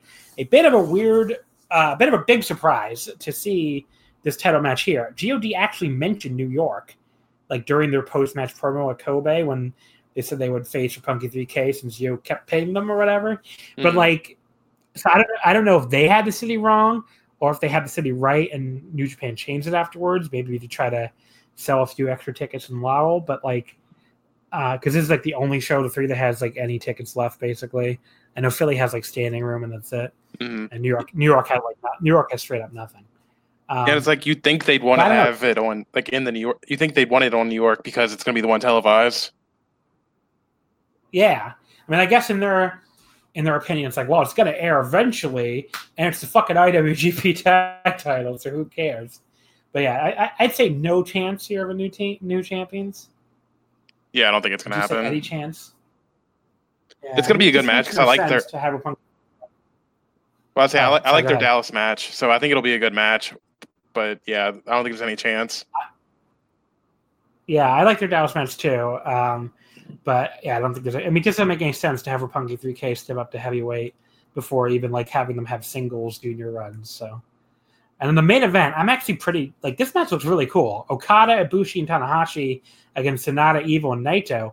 I mean, first of all, I I don't think that match has ever happened because Okada has never you know didn't even start teaming in with Seikigun until you know, late last year when they did the whole chaos and main army uh, like unification thing, and Ibushi mm. wasn't part of Hontai at the time. Like I, I, I use those terms interchangeably. I'm sorry, he wasn't part of the main army at the time, so you know he was like in that weird elite, but I'm not really with the elite thing. Mm-hmm. So I don't think this has ever happened. I don't think the three of them. I don't think the three of them have ever teamed. If they have, I don't think it's against Naito, Evil, and Sanada. So I don't know. Someone can correct me if I'm wrong, but I don't think that's ever happened. And it's just rare to see a six man tag with like no obvious fall guy. Yeah, I don't know. Who, like I'm, I guess Ta- Tana's gonna eat the pin. I don't know who else could really. Yeah, I mean he pretty much has to, right? Like unless you just want to beat Naito again, but no one else in that match is gonna get a pin, get pinned. Yeah, I mean if it, somebody could get cradled like Tana. I used to like Tana cradling Naito or something. But I mean, I could see that. yeah, but I don't know. It's. I mean, look, I'm. I think. Uh, you know, the, the fine people of Massachusetts got a very good main event there. I mean, when I saw that one, I was very jealous. So, you know, the I, would definitely be excited if I'm going if I was going to that show. It's a little too far for me to go. Uh, like I'm going to the other two though, but yeah, I mean, if if I knew that match was going to happen before this week, I may have tried to go. Honestly, like that's how good that match looks. Uh, then Saturday, the first of the two shows I am going to at the Hammerstein Ballroom um, at seven o'clock. The as mentioned, this is the only show of the three that's going to air live on New Japan World. So if you're listening and you're not in the Northeast United States, you can still see at least this show, uh, only with Japanese commentary. Apparently, I don't know if Kevin Kelly was busy that night or what, but like the English commentary will be added later, uh, like what they do with some of the Korakuens and stuff. So there will be VOD and the VOD shows will have English commentary. But yeah, this will air live only with Japanese commentary. The opening match is Ren Narita against TJP. Is this another one of the Narita matches you're excited for? Uh, this one not so much, but I think it'll, it'll probably it'll it'll probably still be a good match. Uh, Karl Fredericks against Lance Archer. I'm like I'm actually pretty excited for that one. Mm. I think like they might have some like Karl Fredericks is like taller than you probably think he is, so he'll look bigger against Lance than I think people might expect, and that that could be pretty cool. Uh, then we have Juice Robinson and Mikey Nichols against Clark Connors and Alex Coughlin. Yes, Mikey Nichols, he does still exist. Uh, Rocky Romero, Sho and Yo against God and Jado. Uh, then we have, okay, this is the match that absolutely made me lose my shit when they announced this. Tanahashi, Hiroshi Tanahashi, folks, is going to team with the Rock and Roll Express to face Tetsuya Naito, Shingo Takagi, and Bushi what? what? Like this is like the the most what the fuck match. Like this is this is the kind of match that like I might book in Fire Pro Wrestling. You know, like this is like a fucking Gedo for whatever other whatever else false he might have. He is a fucking exploding brain genius for putting this one together. I have to give him his due here. Like this is great. So I cannot wait to see in 2019. I am going to a New Japan Pro Wrestling show in New York City to see Tetsuya Naito and Shingo Takagi fight the Rock and Roll Express. That's really happening. That is so fucking cool. And Tanahashi's going to team with them. I just hope like Shingo, like someone has to explain to Shingo that like they are very old men and like their bones, their bones might turn to dust if he tries to lariat them as hard as he lariats other people. But yeah, I cannot wait for this. Uh, and I think we're definitely getting the triple air guitar too. So I'm very excited. Oh, definitely. Uh, and then the semifinal, another like, uh, not semifinal, third from the top. I, I, tweeted this earlier, but like, imagine going back ten years and telling somebody, uh, you know, in, in 2009, 10 years from now, the Amazing Red will work third from the top on a New Japan Pro Wrestling show in his hometown of New York City. People will be like, what the fuck are you talking about? What does any of that mean? But yeah, it's Amazing Red is going to be teaming here with Tomohiro Ishii and Hiroki Goto against Jay White, Chase Owens, and Gedo. Uh, that could be another fun one. I think that's like a little bit of a sleeper match, even though it's very obviously Gedo's getting pinned. Mm-hmm. And then the semifinal, uh, Kenta against Yoshihashi for the never open weight title. Um, I, I totally get if your if if your first reaction to this match is who gives a fuck, I totally get it. The only defense I will make of this is I liked how they leaned into the obvious issues with Yoshihashi is never title challenger, where basically they had him cut a promo at Kobe where he's like, because Kenta went after him a lot during the match and seemed to like almost be trying to bait him into challenging for the never title. And they, they actually had Yoshihashi do a promo where he just says, flat out, he's like, I know what you're doing. You're targeting me because you think it'll be an easy defense, and an easy way to extend your reign but you know what? I'm doing it anyway. We're gonna have this match, and I'm gonna prove you wrong. I think that's like that was like just it was a really cool promo. I'm not even doing it justice, and you know I thought one of Yoshi's best promos ever, maybe. So I definitely recommend going to YouTube and watching it. But like it takes an amazing amount amount of like self awareness and like you know vulnerability that you don't normally see in a pro wrestler. to Just come out and be like, I know you're targeting me because I suck, but I'm gonna prove it by not sucking. So that's kind of or prove you're wrong by not sucking. So yeah, I mean, I just thought that was a really cool promo. So maybe a little more excited for this match, and who knows? Maybe they'll go out there and have a banger. You know, you never know. I don't know. Any thoughts on Kenta and Yoshi? Like, that's you said that's the main event, right? No, semi-main. Oh, okay, semi. Okay, if that was the main event, I'd be a little more worried. But since the semi-main, I think they they could go out and have a good match. I've liked new like New Japan Kenta more than some people seem to. But Me too. so we'll we'll see. And I Yoshihashi doesn't bore me as much as some people either. So I don't know. It, I'm not. I can't say I'm excited for it, but I'm not like mad it's happening like some people are. Yeah. Some, some people really seem angry. So. Uh, then the main event: Okada and Kota Ibushi against Evil and Sanada. I predicted this for New York main event like a month ago. Um, I'm gonna say, I don't know. It's just very. It, it's a. It's a really cool. It, it's a. It's a cool match. I think the some of the shine is off a little bit because they're doing it again on October 7th in Korakuen, which I wish they wouldn't do that because it almost means like, well, whoever wins this, you know, it could just be a trading the two teams trading wins things type thing. But I still think they could have a really good match here. Um, I assume like either Sanada will get like a flash pin on Okada to like remind you that he can win that way, or maybe Evil Penabushi or something. I don't know, but if uh you know if if Okada and Bushi here win here, I won't be shocked either, just because maybe that way then they'll have Evil and Sanada win, you know, the Korakuen match, um, and maybe ha- try to have Okada and Bushi like send the crowd home happy. But yeah, I don't know.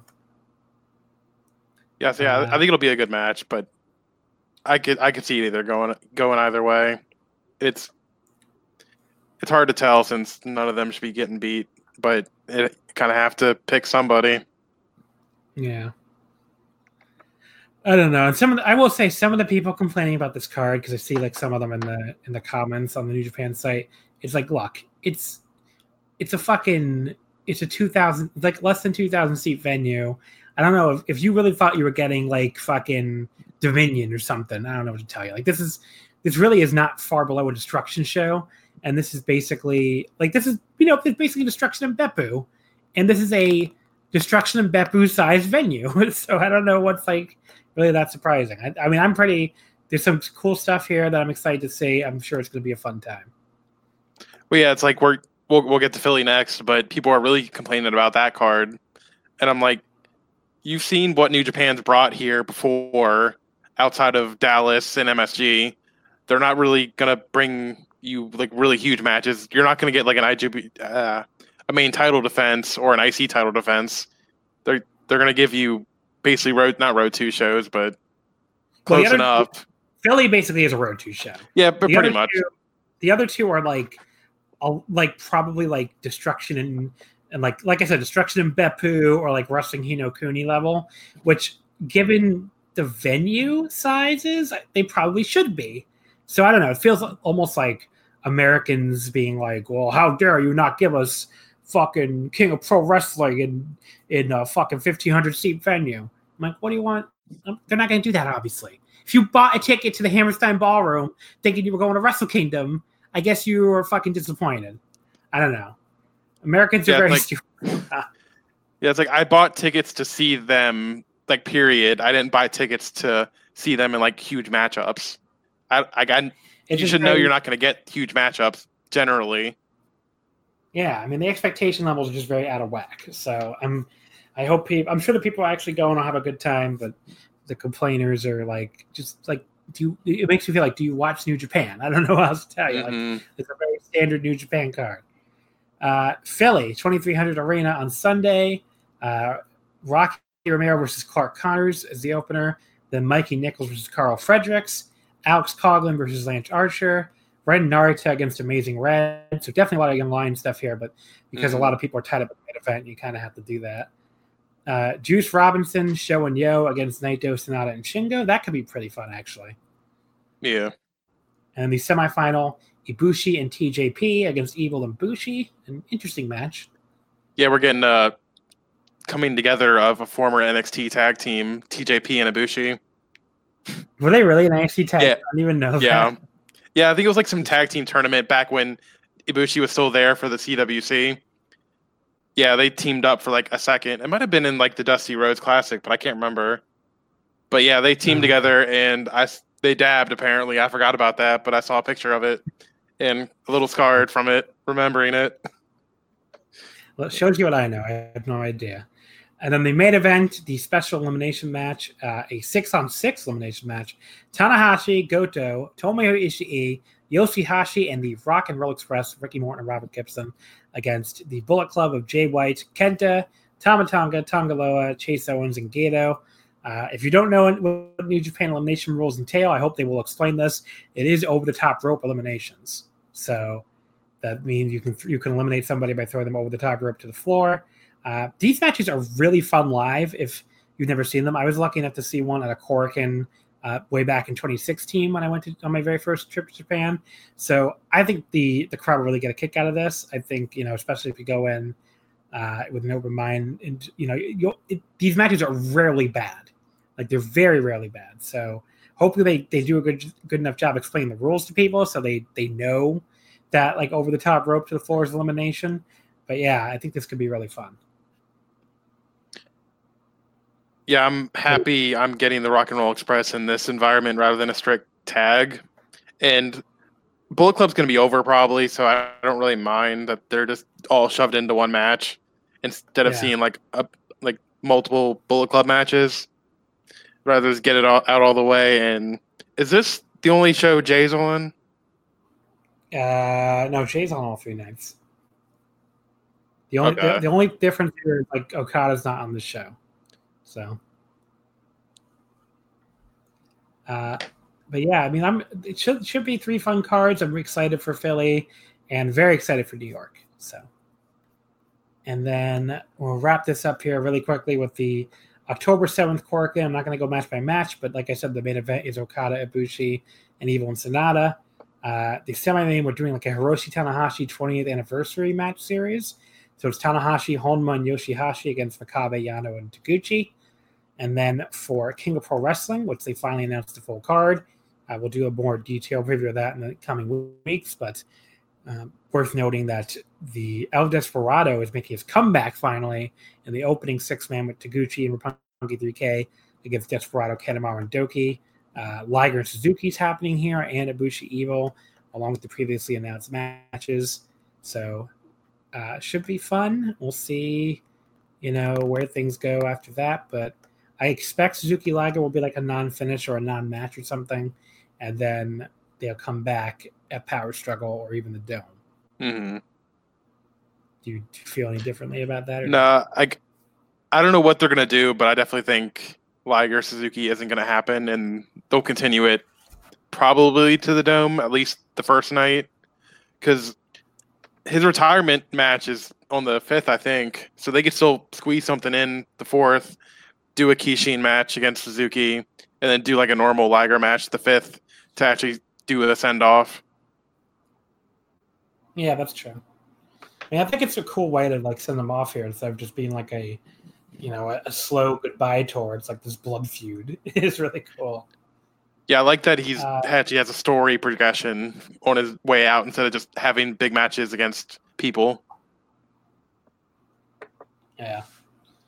So that'll wrap up for New Japan at this point. So let's move on over to All Japan, and they did the seventh Odo tournament. Uh, uh, there's no word when like spelled out in you know in Romaji that I have more of a problem pronouncing in Japanese maybe than Odo because it, it looks like a word like you pronounce a certain word in Eng- a certain way in English, and it's not that like you, you think you're supposed to say like Ojo or something, but like mm-hmm. it's obviously not Japanese. It's very annoying. But yeah, I think I did that wrong last week. Odo. It's just like a long O and another long O at the end. Uh, the Odo tournament in Shin. We, already did the first round last week, so we're picking up with the second round and into the semifinals and finals. So we're only going to do the tournament matches here, but beginning with 918 in Shinkiba, first ring, we had Shuji Ishikawa against uh, Taishi Takizawa from 2AW. Shuji won in 1357 with the Splash Mountain to move on to the semifinals. Uh, I thought this was awesome. Uh, Takizawa like really went after Shuji at the belt and like focused on his arm for a while. Shuji made this, like this great fiery comeback, and you know, they had like a really great back and forth exchange, ending with like this huge backdrop by Shuji. Um, and then Takizawa goes back to the arm, and you know there's really great drama for the armbar after his work earlier, but Shuji makes the ropes, and then Takizawa hits like this huge like sit out fire fire thunder driver at a big variant or you know, he takes it. I'm sorry, he takes a huge set up fire thunder driver and a big Larry, but kicks out at one. And there's another great flurry from Shuji before he puts it away with the Splash Mountain. I went four and a quarter. I really like this. What do you think of Shuji and Takizawa? I went four. Really liked it. Basically, the same points as you did, you had. I like them to going fast paced from the very beginning, and Shuji kind of working from the bottom until the end. And I, I really like the closing stretch of it. But yeah, not much more to say than what you said. Uh, Kento Miyahara and Jiro Ikemen uh, Kuroshio. That went 1655, and Miyahara won with the shutdown German suplex. You can start on this one since you're our Wrestle One guy here. Obviously, you have a lot of attachments to Ikemen, I would assume. What do you think of this one? Uh, a lot of people were saying, like, uh, not a lot of people, but I've seen people saying that this was Ikemen's best match of the year. I'd put it up in his top three, maybe top five. I went four and a quarter. Like, I'm gonna have investment anyway because I, like you said, I'm the Wrestle One guy. Ikemen's my guy for now until we'll we'll see what happens after this. I'm, I'm I'm gonna love him anyway, but any but I also love Kento. He's one of my favorite wrestlers this year and in general. But I think you said on the pod the last time you were talking about this tournament, it's really weird. This isn't isn't in a Korakuen. Like, yeah. you, you think they'd want to use Ikemen to pop a crowd because he's over, but they only they only ran Korakuen like twice this tournament, didn't they? They only ran it once. Oh, it's only once. Yeah. But yeah, this match it started off hot. I loved Ikemen taunting Kento and like no selling his moves at first. Ikemen was selling really well. When he got thrown into the post, I think it was like mid middle of the match. He like basically did a flip. That was really funny to me, and it looked yeah like he like it. Lo- it looked good. He was really selling for Kento. I love the reversal sequences that led into multiple pins for Ikemen. I liked Ikemen's like because you know everyone reverses the straight jacket German at first. I liked how Ikemen did it into a pin a, a roll up pin attempt, and it was later in the match. I liked that Kento was trying to block Ikemen kicking him, and then ev- inevitably failed to do it. But I also liked that Ikemen went for double moonsaults and just kept failing, and then eventually just lost. I don't know. It's hard to describe, but yeah, doing play I by play. But yeah, He did, go the ahead. jacket, he did the jacket pin after the double moonsault. I thought was I always mark out for the jacket pin. I was like, he's gonna pick Miyahara with the jacket pose pin, but no, it didn't. Uh, but yeah, this I went. I again, I was like a quarter star higher than you. I'm four and a half. I thought it was awesome. Um, you know, I thought Jiro was just like you said, sold his ass off. Um, you know, I just by the time it was over, I just, it felt like he, you know, re- like took Kento to the limit. So I thought this was really, really good. Um, you know, any match where I just type this rules in all caps at one point Yeah. notes is obviously a match I really loved. Uh, and I just Jiro just like Jiro manages to make a very silly spot, which is like those jacket like shots actually look cool. So that's not easy to do. so Mhm. there you go. Uh, but yeah, just I thought this was Jiro's best match of the year probably, but I you probably see more than me. So Well, I'll say above this, I'd put both the Sasaki ladder match and the Uh. Takeshita title defense. yeah, I think I saw both those. I think I like this better than both of those. But for sure, the ladder match. I think the Takeshita one too. But this, I mean, those the ladder match. I, I, I think is only like three and a half on. But the the Takeshita match, I liked a lot. I don't remember what I gave it though. Uh, then we had September twenty second at Osaka Edion Arena number two. Only did five hundred and sixty three fans, unfortunately. Uh, Jake Lee defeating Kai in seventeen twenty seven with the backdrop suplex. Um, I thought this started kind of slow, but then once Kai hit the dragon screw from the apron to the floor, uh, you know, it just uh, Jake Lee like crashed really hard. I thought that looked cool, and then Kai really like targeted the leg, leading into a figure four back in the ring, um, you know, which was a good spot. And then Jake Lee by the final, the really exciting closing stretch, and then with Lee winning with the backdrop. Um, but I can't really go higher than like three and a half because I just felt like they completely blew off all the leg work. So, it, I mean, it was a good match, but it wasn't like super blow away, I guess. Yeah, it's pretty much the same for me. I went uh I went 3.75 just because of some of the character work in it. I liked Kai taunting the fans basically the entire match, especially at the beginning. And when they were doing the uh, leg holds, uh, I can't remember what part of the match it was, but Kai kind of realized, oh shit, Lee Jake's really close, so he like um, crawled his way back to the middle of the rings to make sure Lee Jake couldn't grab the rope. And then I liked at the end, you said like they basically threw away the leg work. At the end, uh, it was near the end. Uh, Jake kind of couldn't go for the pin after I forgot movie hit, but he couldn't go for the pin because he was just holding his knee. But yeah, it's like it was it was a good match, but not like stellar or anything. I mean, that is a good point. I, I, I guess I either missed that or forgot to note it. But um, okay, so let's say the finals, the final night. The oh no, I didn't do the other match yet. Naoya Nomura against Zeus. Uh, this one, this one, Zeus won in twenty two forty five. The jackhammer.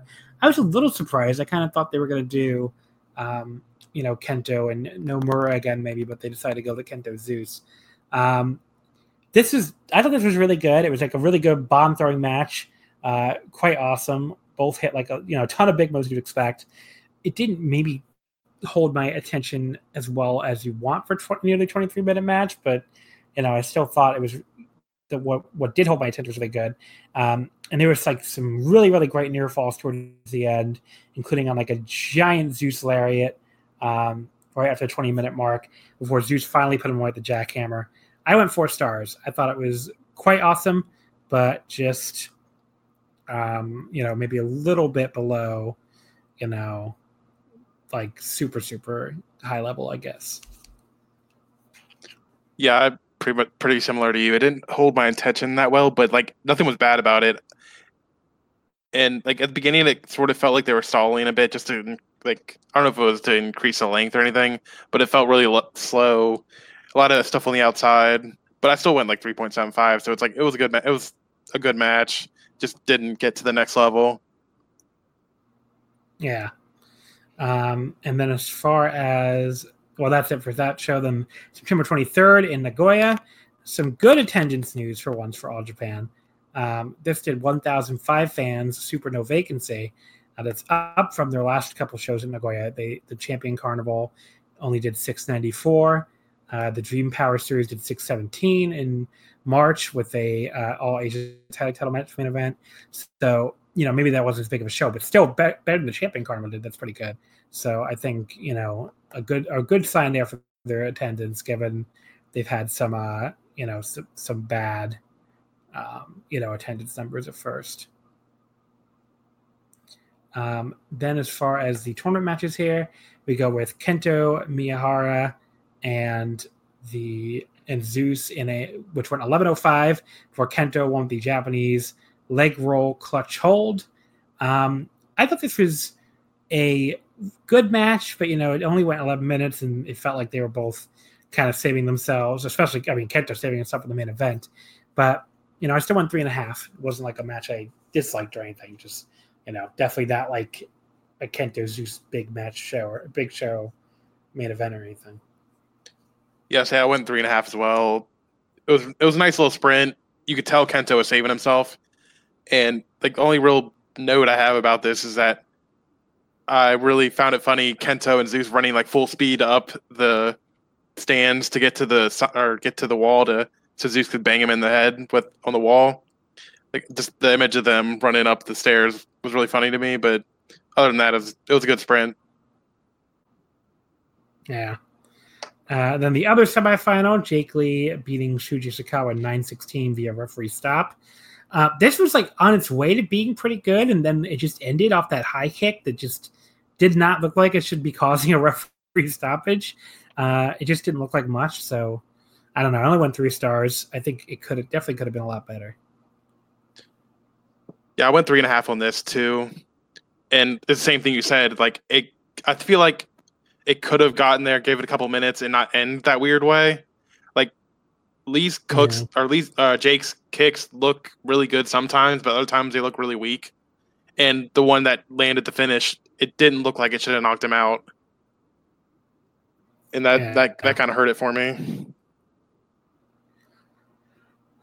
And then the the uh, Odo tournament final, Jake Lee beating Kento Miyahara in 23:59 with the backdrop suplex. What do you think of this one, TJ? Uh, I liked it a lot. I liked their Champion Carnival final match a lot more, but I liked how momentum was swinging back and forth the entire match. Lee would force Kento to the like Lee Ken, uh, Jake forced Kento to the floor, and he got the upper hand for a little bit, but then Kento just took momentum back, started with a bunch of headbutts, took control back, and Kento kept playing to the crowd the entire match, or at least especially at the beginning. He was toying with Jake the entire time. Uh, near the middle, I like that Kento like went for the knee spam and Jake just dodged it. It just did like that tapping his head like that meme. It's like, oh, I know, I know what you're gonna do.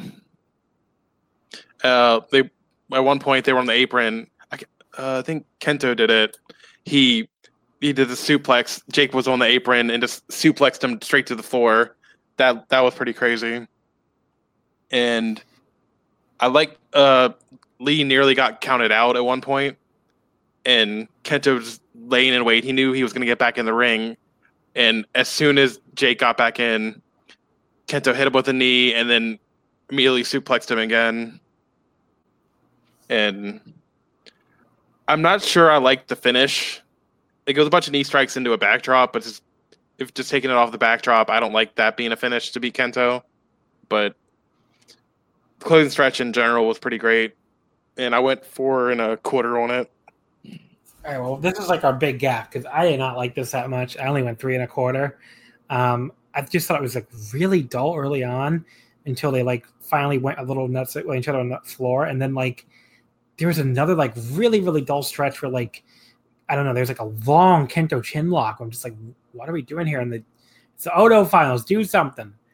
But you know, I, the closing stretch was good, but it, it wasn't like the super blow away closing stretch I was expecting. And then like like you, I thought the finish was like very anticlimactic. Like that's how you beat Kento Miyahara. Yeah. This man who like basically cannot be pinned. He just gets hit with some knees and a backdrop and he's pinned. I just thought that was like I don't know. They've I would have rather had Jake Lee pin him with a fucking cradle than do that. Like because like mm. this, this finish just felt it didn't feel like it didn't feel like Kento like Kento was really beaten. It didn't make you feel like okay, Jake Lee beat him like the way he would beat him to win the triple crown from him. You know, it just felt mm-hmm. like Kento. Well, it's the Odo tournament. It's not the triple crown title match, so Kento can lose here. It just didn't feel earned. Like I think if Jake Lee had after all this, after how unbeatable Kento's been, he won the fucking champion carnival this year. I mean, when Marufuji won beat him for the champion carnival last year, he had to practically fucking kill him before he pinned him finally. Mm-hmm. And here it just felt like it just felt like, wow, it's time for Jake Lee to win. So here we go. I just, I don't know. I didn't like this. I, I mean, I went, I, I, still went three and a quarter on it. It's, it's not like I hated it, but like, I, I really think they could have done a better job with Jake Lee's big win here. I think they should have, you know, they should have had Kento like kick out and Jake Lee like go nuts and like, I don't know, hit three straight backdrops or something, mm-hmm. and just really put the fucking X on it and be like, you have to murder this man to beat him, and Jake Lee fucking murdered him. This just felt like, why don't Jake Lee beat him? like that's that. So I don't know. It's time for Jake Lee to beat him, so he beat him. Yeah, I so, definitely think it needed to be know. more definitive. Like maybe we'll get that. Yeah. Like I don't think. Well, I mean, well, I guess we'll find out. But I don't. I don't think. I don't think Jake Lee's gonna beat him. But see, no, no, no. I, I don't think he is beating him either, and that makes it even more important that he like destroy him here. Yeah, exactly. Like Kento's gonna beat him for the title match anyway. Jake Lee should fucking kill him here. He should have murdered this man with like three straight backdrops. I'm more and more convinced that should have been the finish. It should have been a fucking like d- complete destruction because you have to kill this man to pin him. Like this was like you know I mean he beat him, but it just it did not feel it, it felt like well he beat him here, but you know in the real match the triple crown is on the line that that would have been good enough. So when know. it's like um, the title match that just happened with Nomura, Nomura got more, even more offense than Jake did here. Like he yeah. he he got the upper hand on Kento a few times during that. So I don't know. I just I, I think it was a very badly booked match. I don't, I don't think it was like, you know, whoever I, don't, I mean, could have been the two of them up with the finish or whatever, but like what, whoever came up with that finish, I think really needed to think harder about how hard it is to beat Kento Miyahara in 2019, and they really need to think harder about you know how to make Jake like the goal here needs to be to make Jay Lee a star. They need Jake Lee to be a star. I, it's not as important, I guess, now that Nomura is really taking off. But I mean, all Japan still would like Jake Lee to be something, right? Mm-hmm. And I still think, I still think I, I might be the last person on earth who thinks this. I still think Jake Lee has something. I still think he has like a, some spark of potential, but like he needs to get around to showing a little bit more, and they need to book him better. I mean, they booked that. I think is an undercover part of this year. They have booked Jake Lee like fucking shit. So I don't know. Like maybe they just don't have the confidence in him, in him anymore. But I thought this was like, I don't know. I just didn't think this was a good a good Odo win for him. So I mean, maybe maybe he destroys him to win the title. I just I doubt it. I think it. Yeah. Uh, any final thoughts on the Odo? The Odo tournament to me, because last week we talked about the first round was disappointing. The second round was the highlight. Like the by far the best part of this tournament. If you if you listener haven't watched any of it, was the, the second round. All four of the matches were like the lowest I had was three and a half. The other three were all four better. So the second round was really really good. The first round was just like eh, and the semifinals and finals were again like very anime. So it was a weird tournament where the second round was really good stuff. Yeah, I feel the same way. Especially the nine eighteen. That was probably easily the best day of the tournament, at least for tournament matches with uh, Ikemen and Kento and Ishikawa and Takizawa. Yeah. Um, but yeah, that's it then for All Japan, and we'll see where that goes from here. Let's quickly talk some stardom before we get into the questions. The World Wonder Ring. Um, so I, I I got way way behind on the uh, on the stardom, and that's probably why you haven't heard a lot about the five star Grand Prix in the last few weeks. But we I did watch the final. And I watched some other random matches, all involving Hana Kimura actually. So I'm gonna go through them by date here. The other matches I watched. Uh, September 14th at nighttime, I saw Mayu Iwatani because these are afternoon and night shows, I should say. So the night show in Osaka, I saw Mayu Iwatani pin or, or lose to Hana Kimura, I should say. Um, this was, I thought this was good. Maybe, maybe it was overhyped for me. I only went three and a half on it, but I just, it was a really good mix of like flying around and kicking each other's asses. I thought the highlight was the open, like the opening portion of the match, where like Mayu had said during her pre-match comments that she was expecting Hana to attack her either as she entered the ring or during the announcements. So when she entered the ring, she had this like really hilarious look on her face where she like looked at Hana like, "Don't you fucking do it." Don't you fucking do it. I'm ready if you do it. And she just like stared at her the entire time during the entrance. So I thought that was really funny. Um, and then and then Hana did attack her during the announcement anyway, but she was ready and like you know fought back and stuff. So that was that was kind of cool. But yeah, I don't know. Did you have this higher? It seemed like I think most people had this higher than I did. Yeah, I went four on it. I didn't write a whole. I didn't really write much about it, but like you said, I love that opening, like the pre-match and then the attack angle. It's like Mayu knew Hana was going to come after her, and she did anyway, and it didn't really well, paid off in the end, but it didn't pay off at first. but yeah, yeah, I kind of binged all of all of this at once almost, so I won't have much to say about a lot of them because they're gonna blend together a little bit. But other than the final, but yeah. Uh, September 16th in the afternoon in Fukuoka, Hana Kimura against uh, Momo Watanabe. Okay, before I talk about the actual match, I have to talk about this. Stardom fans have a little bit of reputation for being creepy I think it's a little unfair. I went to a Stardom show. There were plenty of non creepy fans there, but there were definitely also some creepy fans there.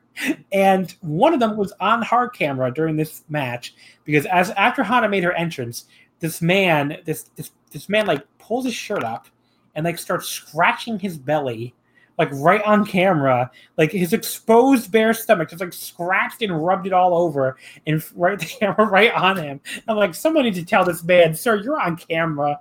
We, we don't want to see you like scratching your gut. You know, it's just like that was not good. So, you know, that's not the only man, time that happened. By the way, you see oh, with the final. No, I didn't. What it was the final? Rossi did that. Oh. He did that exact same thing. like- He even had like his hand down his pants. It looked like. It looked like this guy had his hand down his pants too. Maybe he's Rossi's fucking long lost brother. I didn't even see it until I didn't see it at first until someone pointed out on Twitter, and I was like, "Oh God!" I'm glad I didn't see that during I the didn't match. see it either. I didn't, I didn't see it either during the match, so you're not the only one. This what I saw during in Fukuoka. This man needs to calm down. Very gross. Um, but yeah, so Hana and Momo they started this match by screaming and kicking each other in the face, which is how every pro wrestling match should start. Uh, then they took turns, absolutely beating the fucking shit out of each other on the mat with those four, forearms, just like really going in there. Um, the, the, this is like where I, I made a little note. I, I tweeted this at the time too. Like the thing I love about Joshi is, you know, about really. I mean, Hana Kimura in this match especially, but a lot of Joshi wrestlers, like they really just act like they're in a fucking fight, you know, in a way that not all wrestlers do anymore. Really, I would say not most wrestlers do anymore. And it's like face or heel, it doesn't matter. They kick you while you're down. They fucking scrape their boot against your face. They choke you in the corner and choke you in the ropes. They act like they're in a fucking fight and they're fighting not just to win but to survive. And that's always. Um, I mean, look, this is. I've said this before. This is an idol promotion. They do not have to do this, and they beat the shit out of each other, and you know because I, I guess because that's what they want to do. But they they have like a certain level of like respect for their craft, you know, and like they really go out there trying to have something that looks like a simulated fight, which God knows you're not getting that if you, you know, turn on the USA channel or even frankly watch a lot of New Japan matches. I mean, or All Japan. So it looks more like a simulated fight than a lot of wrestling does. Um, but yeah, this match was awesome. It was stiff as hell. Uh, they threw like total bombs for the fencing stretch, uh, and I went four stars on it. And this is where I saw the Tiger Lily, the missile dropkick, and the package pile driver. I think for the first time. And she promised to win the five star with it, which did not come true, but Hana did win the five star anyway. But yeah, this was awesome. Yeah, I love the match too. I, I went four stars also. I love that Tiger Lily pile driver. Like she hits that really well, and with how she won, I think she hit it on this in this match too. Or- maybe it was the Hazuki match I'm thinking about. But that octopus, like I think it's an octopus hold. I'm really bad with moves sometimes. Mm-hmm. That that whatever that submission is, like it looks brutal. She doesn't always win with it, but it's it looks painful putting people in it. Is it a Majigatame?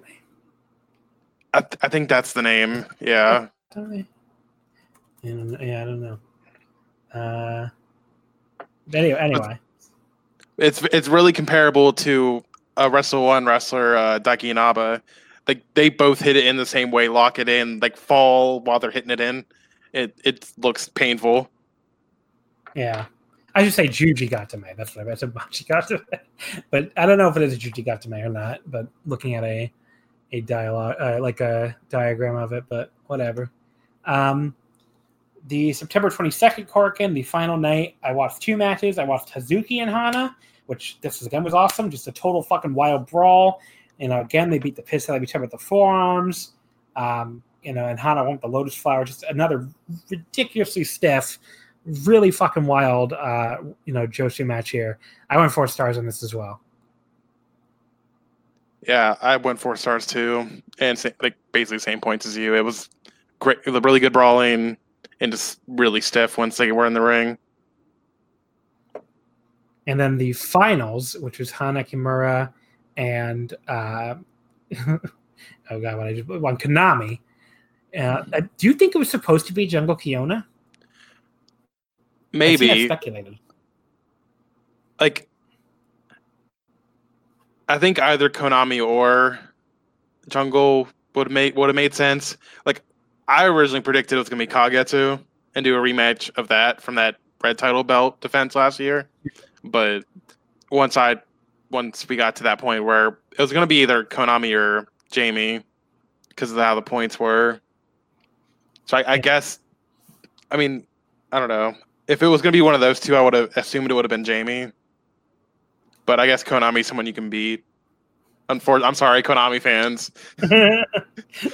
um, yeah, so Konami, you know, they- they're in the same unit. They're both in Tokyo Cyber Squad, but Konami like jumps her at the bell.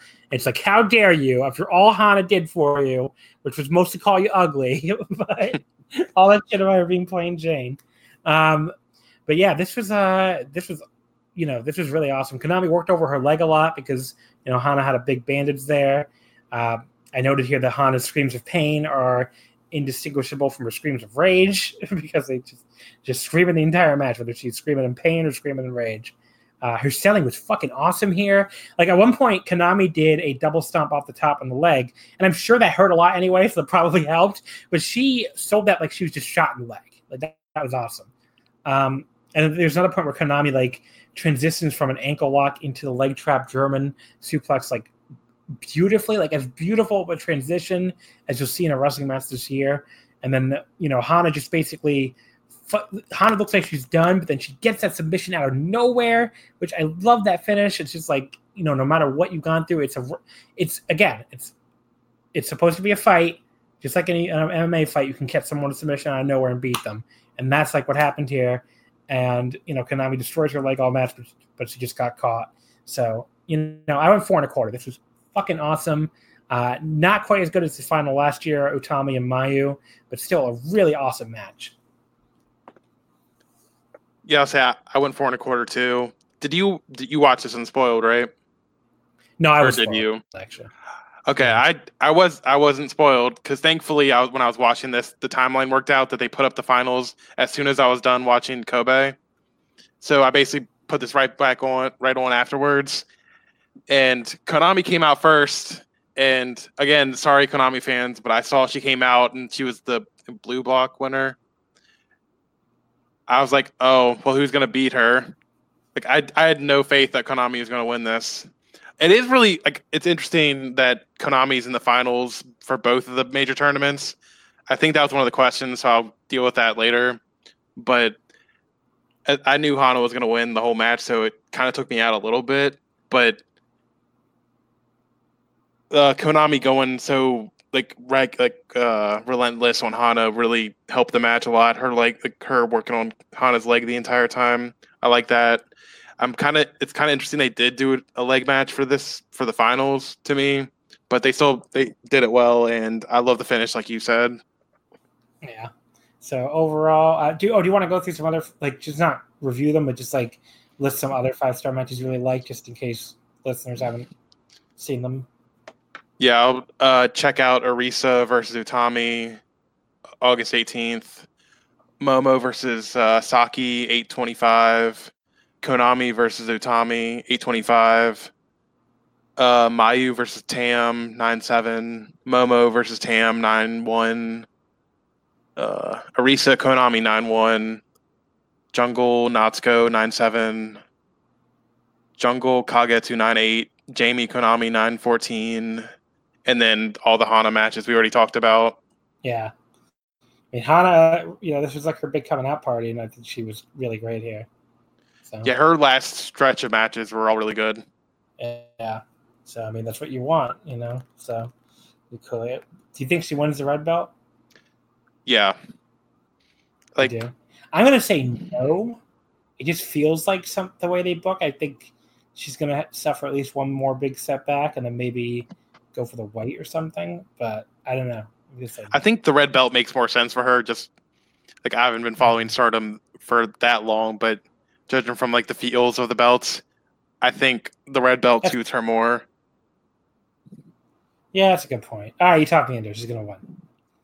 Uh, and then, so definitely check out the rest of the five star on Stardom World. All right, let's get into the questions. We actually have a whole bunch. So, at P Cakes Midwest, will Hiromu finally make an appearance after the Liger Suzuki or Junior match during King of Pro Wrestling? And he attaches a GIF of Mr. Rogers putting on the clown mask. Uh, yes, I'm just going to say yes. Why the fuck not? It's happening. Yeah, that's what I was kind of predicting too. Bushi needs someone to team with for Tag League, for Junior Tag League. And it's right after King of Pro Wrestling. Yeah. Like they could bring someone back, or they could bring Kawato back or something. But either they're gonna have Bushi just sit out that tour, which wouldn't make no sense because they need Junior Tag League, Junior Tag teams for that, or Hiromu's coming Yeah. back and they're gonna ease him back in and challenge whoever has the Junior title. I guess. Uh, at Alphonse 0079, is there a ceiling for how good a young lion match can be? Is there a match that stands above the rest? So I gave a Young Lion match four stars in this tournament. It only happened once. It was like very early on. Um, you know, so I guess that right now is my ceiling because I didn't go, you know, higher than four or anything. But it was the uh, match between Alex Coughlin and Yota Tsuji all the way back on September 4th at Korakuen. I went four on that match. I just, I thought it was fucking awesome. So, you know, maybe that was like, maybe some people might even say that was an out to lunch rating, but I was in a good mood that morning, I guess. I don't know. And they just chopped the shit out of each other and had a, it just felt like a, such a great match. I'm like, I, I thought about it a lot, but I'm like, why shouldn't I just go four? I think I would go four if these were just two random guys. So, you know, why not? But I mean, clearly they're going to have limits because like they can only do so much and only get so much time, and you know they're still a little greener. But maybe so maybe four is a limit, but I don't know. Yeah, say that match you're talking about. I went 3.75 on it. I really like that, but I also went four stars on a Young Lion match during this. I went four stars on Uemura and Narita from night nine. It was like right after Kagoshima. I make maybe the same as you. I was maybe I was just in a good mood that time when I was watching it, but I really enjoyed that match. Yeah. So I guess four is our answer. yeah. Uh, at ant seven six five, and this uh, Tony, this is more question for you since you saw a lot more of it. I need your standout and most disappointing from the five star. Uh, standout would probably like, would probably be either Konami or Hana. I think Konami was more consistent the entire tour, but Hana that final stretch was a lot better. And plus, Konami was in the last match, so that helps her too. But disappointing, like I don't really know. I didn't really have anyone that outright disappointed me. Like Bea didn't really have a exciting tournament for me, but I wasn't expecting her to. Like I liked her match with mm-hmm. Kagetsu, that was really good, but and then Avery, I didn't really expect much out of her. She basically did what I expected her to. So I don't really have it most disappointing. Uh, at Bloody Sauce Day, who do you think are the next three World of Stardom champions going to be? Uh, he's really challenging there. Not just the next champion, the next three. Um, I think uh, I think Hana's the next red belt or next champ. I'm gonna say Momo, Momo? beats her for it, yeah. and, and then- either Utami or or or not Azumi, either Utami or Hazuki is gonna beat Momo for it. All right. So write that one down. I guess we'll find out. Like judging by how often starting those title changes, we'll find out in three and a half years. Yeah. and does Hana Kimura and Hana Kimura? Oh, I don't know. He he. Sorry, he worded this a little wrong. A little weird. I mean, I guess he means will Hana Kimura take Momo's place as ace or before she even really gets there? I don't think Momo's going anywhere, buddy. I think they're going to be like competing aces, you know? Yeah, I think if Hana wins the red belt, she's not going to hold it for that long. I think Momo's going to take it from her. And I yeah, think Momo, Momo's the ace. Momo, yeah, Momo's the ace. That's who they're building.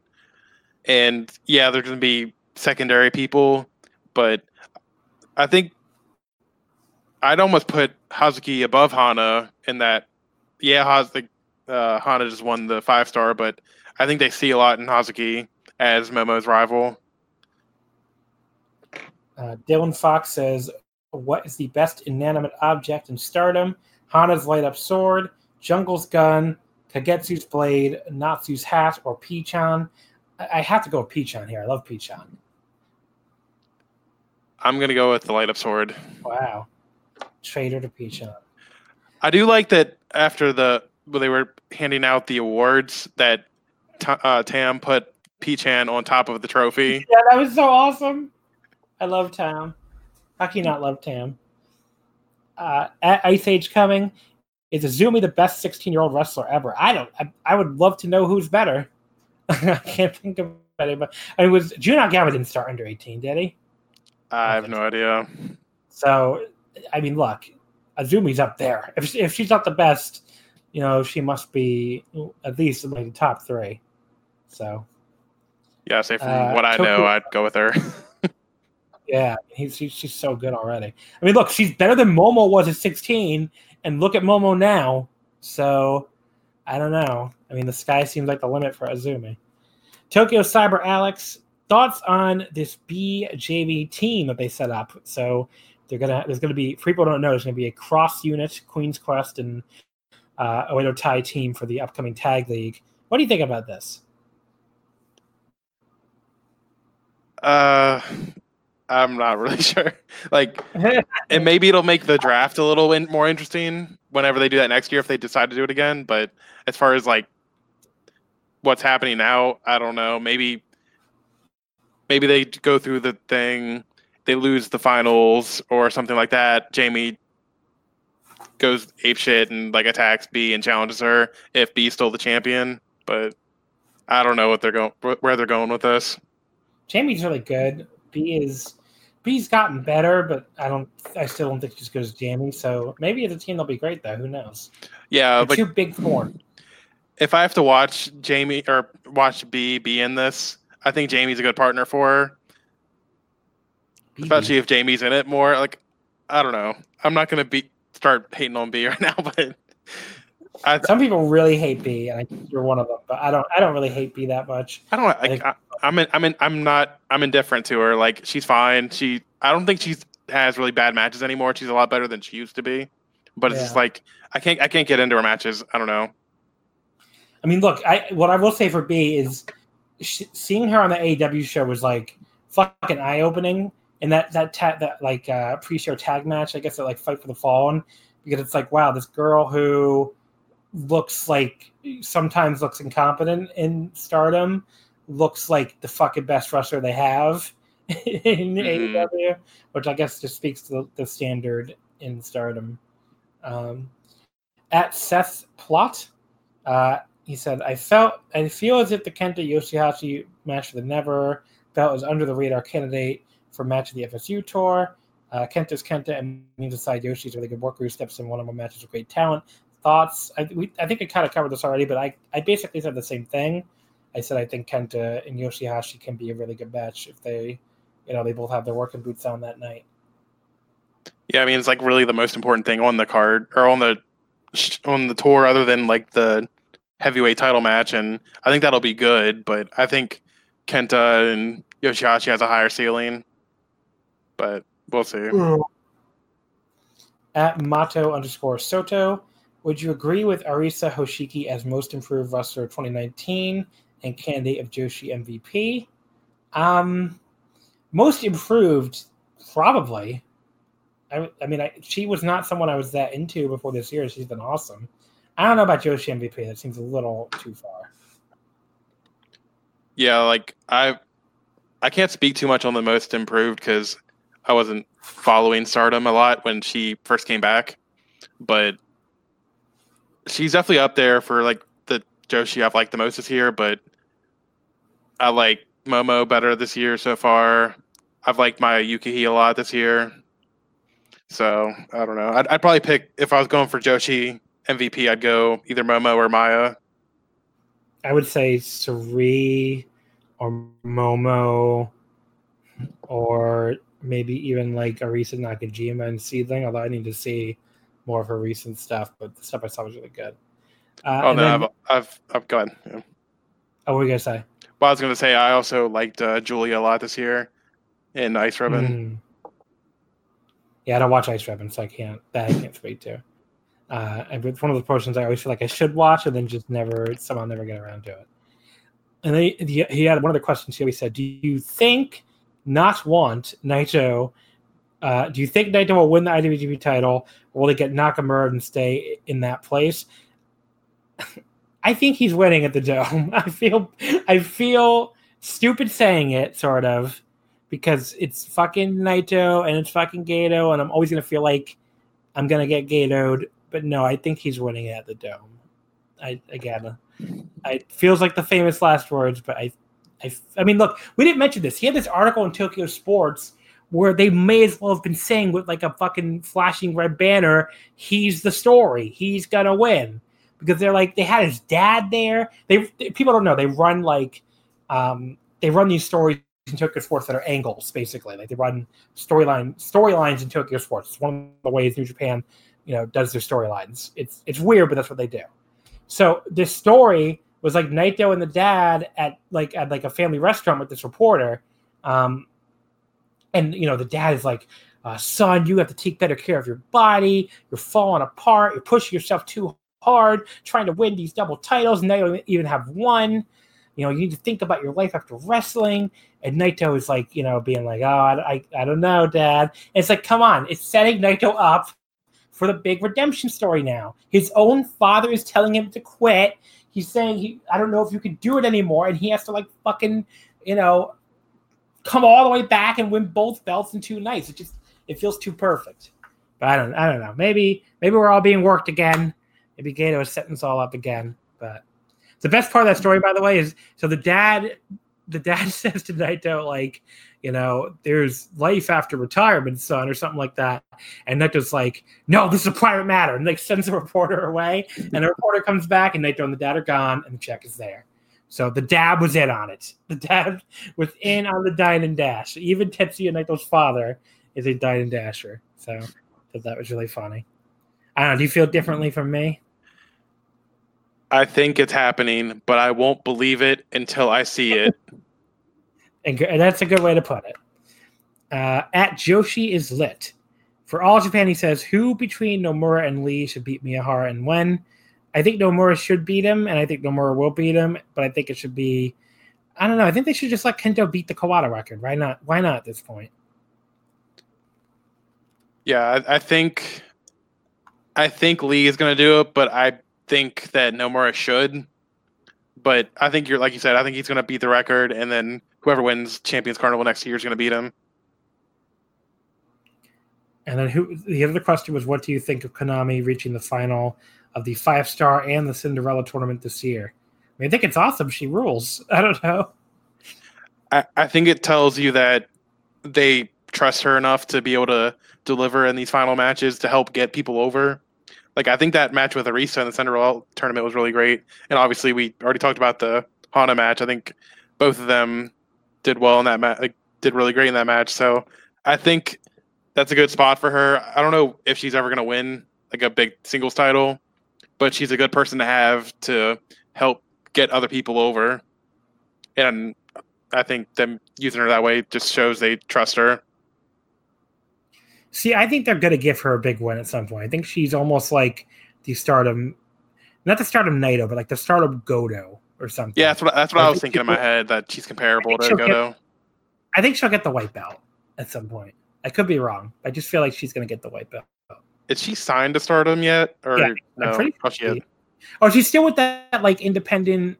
Maybe she's still with that, that the technically independent like produce company, but she doesn't do any other dates anyway. So. Mm-hmm. Uh, and then Guy Yeager says, "Why El Phantasmo? That's it. Just why? Uh, I, I don't know. yeah, I don't know. He's okay for what he does, I guess. Um, just not not my favorite wrestler either. And he says, also, will the Ballad of Jake Lee finally have a good ending now, or has his time passed? Well, I think TJ just said he thinks Jake Lee's going to win the title. Uh, I don't know if he will or not. I think his time may have passed, but we'll see. I guess. Yeah, I, I like I think his time has passed, but I don't know if the company thinks that. Like I think him being in the Champion Carnival final this year, losing, winning Odo, probably losing, tells you that they're so committed to him, even though Nomura's gotten like multiple title shots, outshined Jake. It feels like I still feel like they're more in line with Jake than Nomura right now. We'll find out. Maybe they just have Kento come out and like squash him, but I don't know. It feels like they haven't given uh, up on Jake yet. Yeah. Liam D. McCann says, Who do you view as some of the biggest wastes of potential right now? Ayato Yoshida is one for me. After this Odo final, Jake Lee is a clear guy who won't meet his potential, sadly. Any other obvious examples? What do you think about this one? Um, I think about this two ways whether wasted potential from the company not using them or wasted potential of the wrestler having potential themselves and not utilizing it.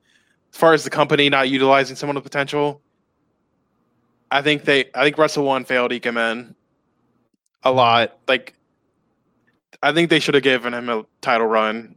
I don't think it would have been like crazy, Like I, I would have just gave him the title, have him hold it for like a couple months, and then drop it. But with how over he was, it still is. I think they should have ran with him for a little bit. But as far as um, a wrestler not living up to their own potential, I'm not. I'm, I'm not really sure. Yeah, I can't think of anybody right at the top of my head either. It's a tough question. I can give an example of the booking one while you think of a wrestler one. I think, uh, you know, I totally got why they didn't do this, but then I'm going to go all the way back to Dragon Gate. And after Naruki Doi, um, you know, got kicked out of, I think, VerserK at that point. I, he was just like such a hot baby face, and the crowds were so into him, and they really could have gone with him as a champion, but they never put the Dream Gate on him, and they, they had Yamato beat him. And I think the big reason why is because his last Dream Gate run, he his big long Dream Gate run was kind of a flop. But like he was such a hot babyface at that time, and Yamato's title reign was like floundering. I still think I think it's one of the all time booking mistakes not to go with Doi at least for like six months or something and like give it a chance. Or even take the butt off off of him after like three months if he cools off really quick. But it just it felt like such a missed opportunity to me as far as like you know again wasted potential to have a big run. Um, trying to think of somebody who like wasted their own potential. It's a tough question. I mean, people used to think Yujiro Takahashi was going to be a big star.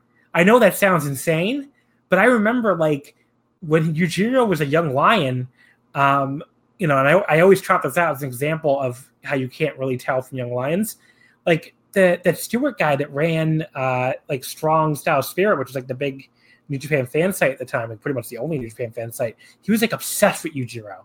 Like you would just get like nothing but Yujiro, Yujiro, Yujiro from him, especially if you went like on the message boards and stuff. Like he loved Yujiro, and that was not a minority opinion at the time. Like he was considered like a can't miss blue chip prospect, and you know look what happened to Yujiro. You know, um, obviously the career didn't turn out that way. So you know I think of that one right away. Like it, there was clearly something there and people I think saw something there in him, and he just never really put together as a singles guy, you know. And we talked a little bit. I talked a little bit, little bit about him uh, in the preview for the last like, um, you know, the last destruction show, whatever. Where he was like teaming up, I get with White against Naito, and like Naito never even got revenge on him because you know Yujiro ended up like a, a winning record against Naito in singles matches after Team No Limit split up because you know, that Yujiro beat him in that G1 in 2014. I want to say it was the last meeting. And then, you know, Naito, by the time Naito was like really going and like really a, a big star with LIJ and everything, Yujiro was already like firmly like low card and just never got back into another G1 after I think 2015. So obviously you see where his career is now. He's like near the bottom of the New Japan totem pole. So that's a very obvious one to me, at least. Um, I got a weird one. Yeah. It's not necessarily because they they're living up to the potential now, but before they didn't, I guess. I don't have a whole lot of knowledge about Dragon Gate, but T Hawk is an example of this, I think, at least during oh, yeah. Dragon Gate run. Yeah. Like I didn't watch any of his was a big problem too. Okay. Yeah, so I didn't watch any of his Dragon Gate yeah. stuff really, but up until like he left and Strong Hearts became a thing, but I'm just watching him last year and especially this year, it's just like, how is he not a bigger thing than he was? Like he's one of my favorite wrestlers this year. Like I don't I don't know how Dragon Gate failed him, or he failed Dragon Gate, or however it went down. I'm not sure because I didn't watch it, but like I'm happy he's living up to it now. But it's just I don't know. I realized, by the way, during that last part that we've had like a weird audio delay. So I think that happened to the flagship too last week, but I want to apologize to the listener if there's like any weird parts we're talking over each other or something. But I think we do have, I don't know how it's going to sound on the actual file. But yeah, T Hawk, that's a great example too. He never really lived up to his potential in Dragon Gate. And like I said, I think booking was a huge part of the problem. Um, yeah, it's hard for me to think of any other really obvious ones because um, I don't know. I mean, I guess you could say like 99% of the WWE roster in the past like 15 years, but you know, it seems like a boring pick. Yeah, like you know, I, I, thought about people from that, and I was like, that's more booking than anything with that. Like, yeah, it's just it's, like nobody lives, nobody lives lives up to the potential there because uh, you could say everybody lives up to the p- potential there because their potential in WWE is to be a cog in the endless machine. So, like, of course, you're never going to get any like, you know, unless your name is Brock Lesnar, you're never going to really get over. Yeah. big star. Um, yeah, I don't know. I can't think anybody else really. There's probably somebody really obvious. I'm not thinking of. I guess people thought Goto would be out of GP champion by now, but you know, like it doesn't happen for everybody. Um, but yeah, I don't know. There's nobody. I guess you could say Kushida Yeah. if you want to talk about his heavyweight potential, but that's Yeah, I never thought that though. I always thought he was too tiny. Um, you know, just a little bit too small to be an effective heavyweight. mhm. I know that's not always a popular take, but um, I mean, I think he could have been a heavyweight. They could have, they easily could have made him a heavyweight and had him had compelling matches, and the fans would have been fine with it. But I don't think he was ever going to be a headliner as a heavyweight. Um, but yeah, I don't know. Like, there's there's other there's. I mean, I guess I guess when when he first broke out, um, people probably thought like Maybach Taniguchi was going to be a bigger deal than he ended up being because he was like this you know, like Noah was already kind of at a lull and like on their way, really on their way down. And then like this guy debuts he's like, oh, look at this big dude. You know, he's got a cool, kind of cool gimmick. And, but we didn't realize, I guess, that he was already really old when he started and he just never really improved. So I think it became quick, clear pretty quick. I guess it's more, more of a case like he didn't have as much potential as it looked at first. So, but yeah, it's a cool question, Liam. Thanks for sending that one in. Um, at Ice Age coming again. If, I may have a second question, all Japan's normal booking, to be fair, is a wee bit dull. If you were to book another Miyahara title defense that might liven them up slightly from any realistic source, then who would you bring in? Why don't you go first, DJ? Who would you bring in for a unrealistic Kento Miyahara title challenge? Um, I'd say either Shotaro Shotaro Ashino from Wrestle One, or That's a great one. I'd like to see Nakajima again, but that just, part of that's just because their history from uh, Noah. Yeah. But I think it would be a good match anyway. But yeah, those two would probably be my picks. Yeah, I mean, Nakajima would be, definitely be one of my picks for sure. If it's not even like super unrealistic, if, if they could ever get Strong Hearts, him and T Hawk could probably have a really good match. Yeah, I'd- I'd really like to see that. Um, I don't know who else. Maybe, maybe if they bring in like Takeshita from DDT, they could have like the endless kick out battle where they Yeah. both like the faces that refuse to die. That would that would really be something. Um, I mean, fuck. Maybe they could bring in. We're getting unrealistic, but still, like he takes Japan dates. Kento versus Kenny, battle of the knee strikes. So I mean, that would be something at least. Um, If we want to go full Galaxy Brain on this, I'd love to see him versus Andrade.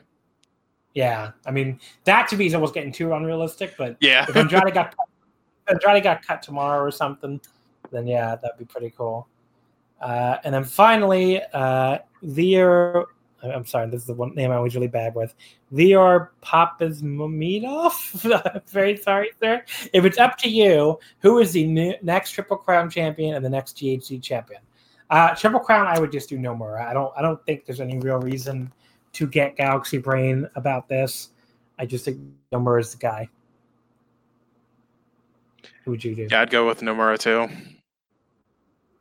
And then GHC is interesting. I think. Do you think Kenoh's going to win? No, I don't think so either. So.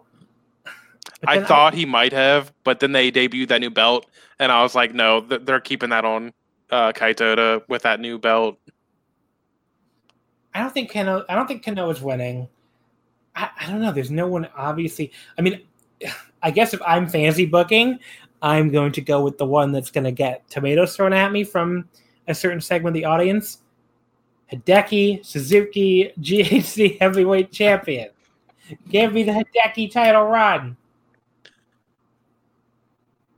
Yeah, I, I mean Suzuki's a good shout. I, I wish he was in N one. I was excited for that p- possibility, but if you want to have him him win the belt, just go rough shot on the division, like basically what Sugiura did, and then have Kaito overcome him in the end. That'd be neat. But as far as more realistic stuff, I I could see Nakajima winning or Kenoh eventually, just not now. Yeah. All right. So, TJ, go ahead. Why don't you give us some plugs? Uh, only plugs I really got is uh, Watch Wrestle One. It's my one of my favorite promotions. It's that's my corner of Twitter, I guess. Uh, check out my pinned tweet. It has a Wrestle One in review this year up till July, I think. I don't know if I put August in, but yeah, check that out. Oh, and my Twitter is at ASPIR underscore. And find all the Wrestle One content you there want there. And if you decide to check it out, you can ask me any questions. I'm willing to help anyone out watching it. And check out the Wrestle One English Twitter account. It is W1 underscore ENG, I think. Let me, let me double check that. Don't know your own Twitter account. it happens, I guess. Yeah, it's W1 underscore ENG. And there you can find promos translated from at least the major shows, especially the major shows. I try and do other stuff, but life happens. And yeah. But yeah, check that WordPress account out. Has all that. Has profiles for everyone, match recommendations through 2018, 2019, and then random stuff from before then. And yeah, that's that's about it. Now, now, as you notice, since I keep having TJ on here to talk about anything but Wrestle One, I'm not really watching Wrestle One lately, but hopefully someday I get a chance to do that again. I was watching but like no one else was watching it, and I guess like a few people watch it now since the the Strong Heart showed mm. up, but I just I probably far behind, never caught up. Yeah, so. it's been pretty exciting since they showed up, and part of them showing up is why I started that account like I've been following it for a couple years now, yeah. but it wasn't until then I decided it's like there's English for everything else. I'll give my shot. I'll try this out. but it's been nice keeping a more focused eye on the promotion. It's helped me enjoy it more, especially actually reading the promos. I'm like just watching the shows. Right. All right, folks. Thank you as always for listening. You can follow us on Twitter at Wrestle Omakase, Wrestling Would Not Fit next week. Uh, so I'm going to be doing a episode with my buddy Quinlan on the New Japan shows in New York and Philly. I think we're going to record that Monday actually after um, I, you know, after we get back and you know do it that way because I don't know how else we'll record it for those two, attending those two shows. Um, the only thing I'm going to try, I'm thinking I'm trying as an experiment. I've never tried to do solo audio before. I'm going to try to do solo audio on the Noah N1 Victory final from Osaka and the DDT Korakuen, which are both the Noah N1 final just happened already and just aired, and the DDT show, um, you know, Korakuen's this weekend because you know Quinlan's my guest. I already said he could be on to talk the New Japan shows we're going to, but he doesn't really watch either of those promotions. So I'm going to try to do that. We'll see how that goes. Recording solo audio for both those shows. If I don't, if I hate it and I don't like it, I might just not include it in the episode, and I might just do the uh, just the New Japan with Quinlan. but we'll say. Uh, in the meantime, like I said, follow us on Twitter. Uh, if you're going to be in New York this Saturday, I'll be at Pioneers for the Super JCast slash Omakase meetup. Uh, again, that's God. I should have I should have kept that open. I think I said 29th Street. Uh, so that should be you know right over by um, you know, by Penn Station, like between sixth and seventh.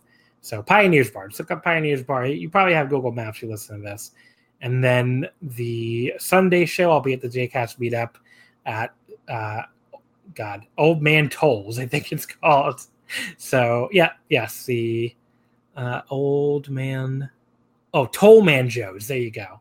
26 East Oregon Avenue. So that'll be Sunday at noon and Saturday at three. If you're around and want to say hi, uh, definitely come hang out.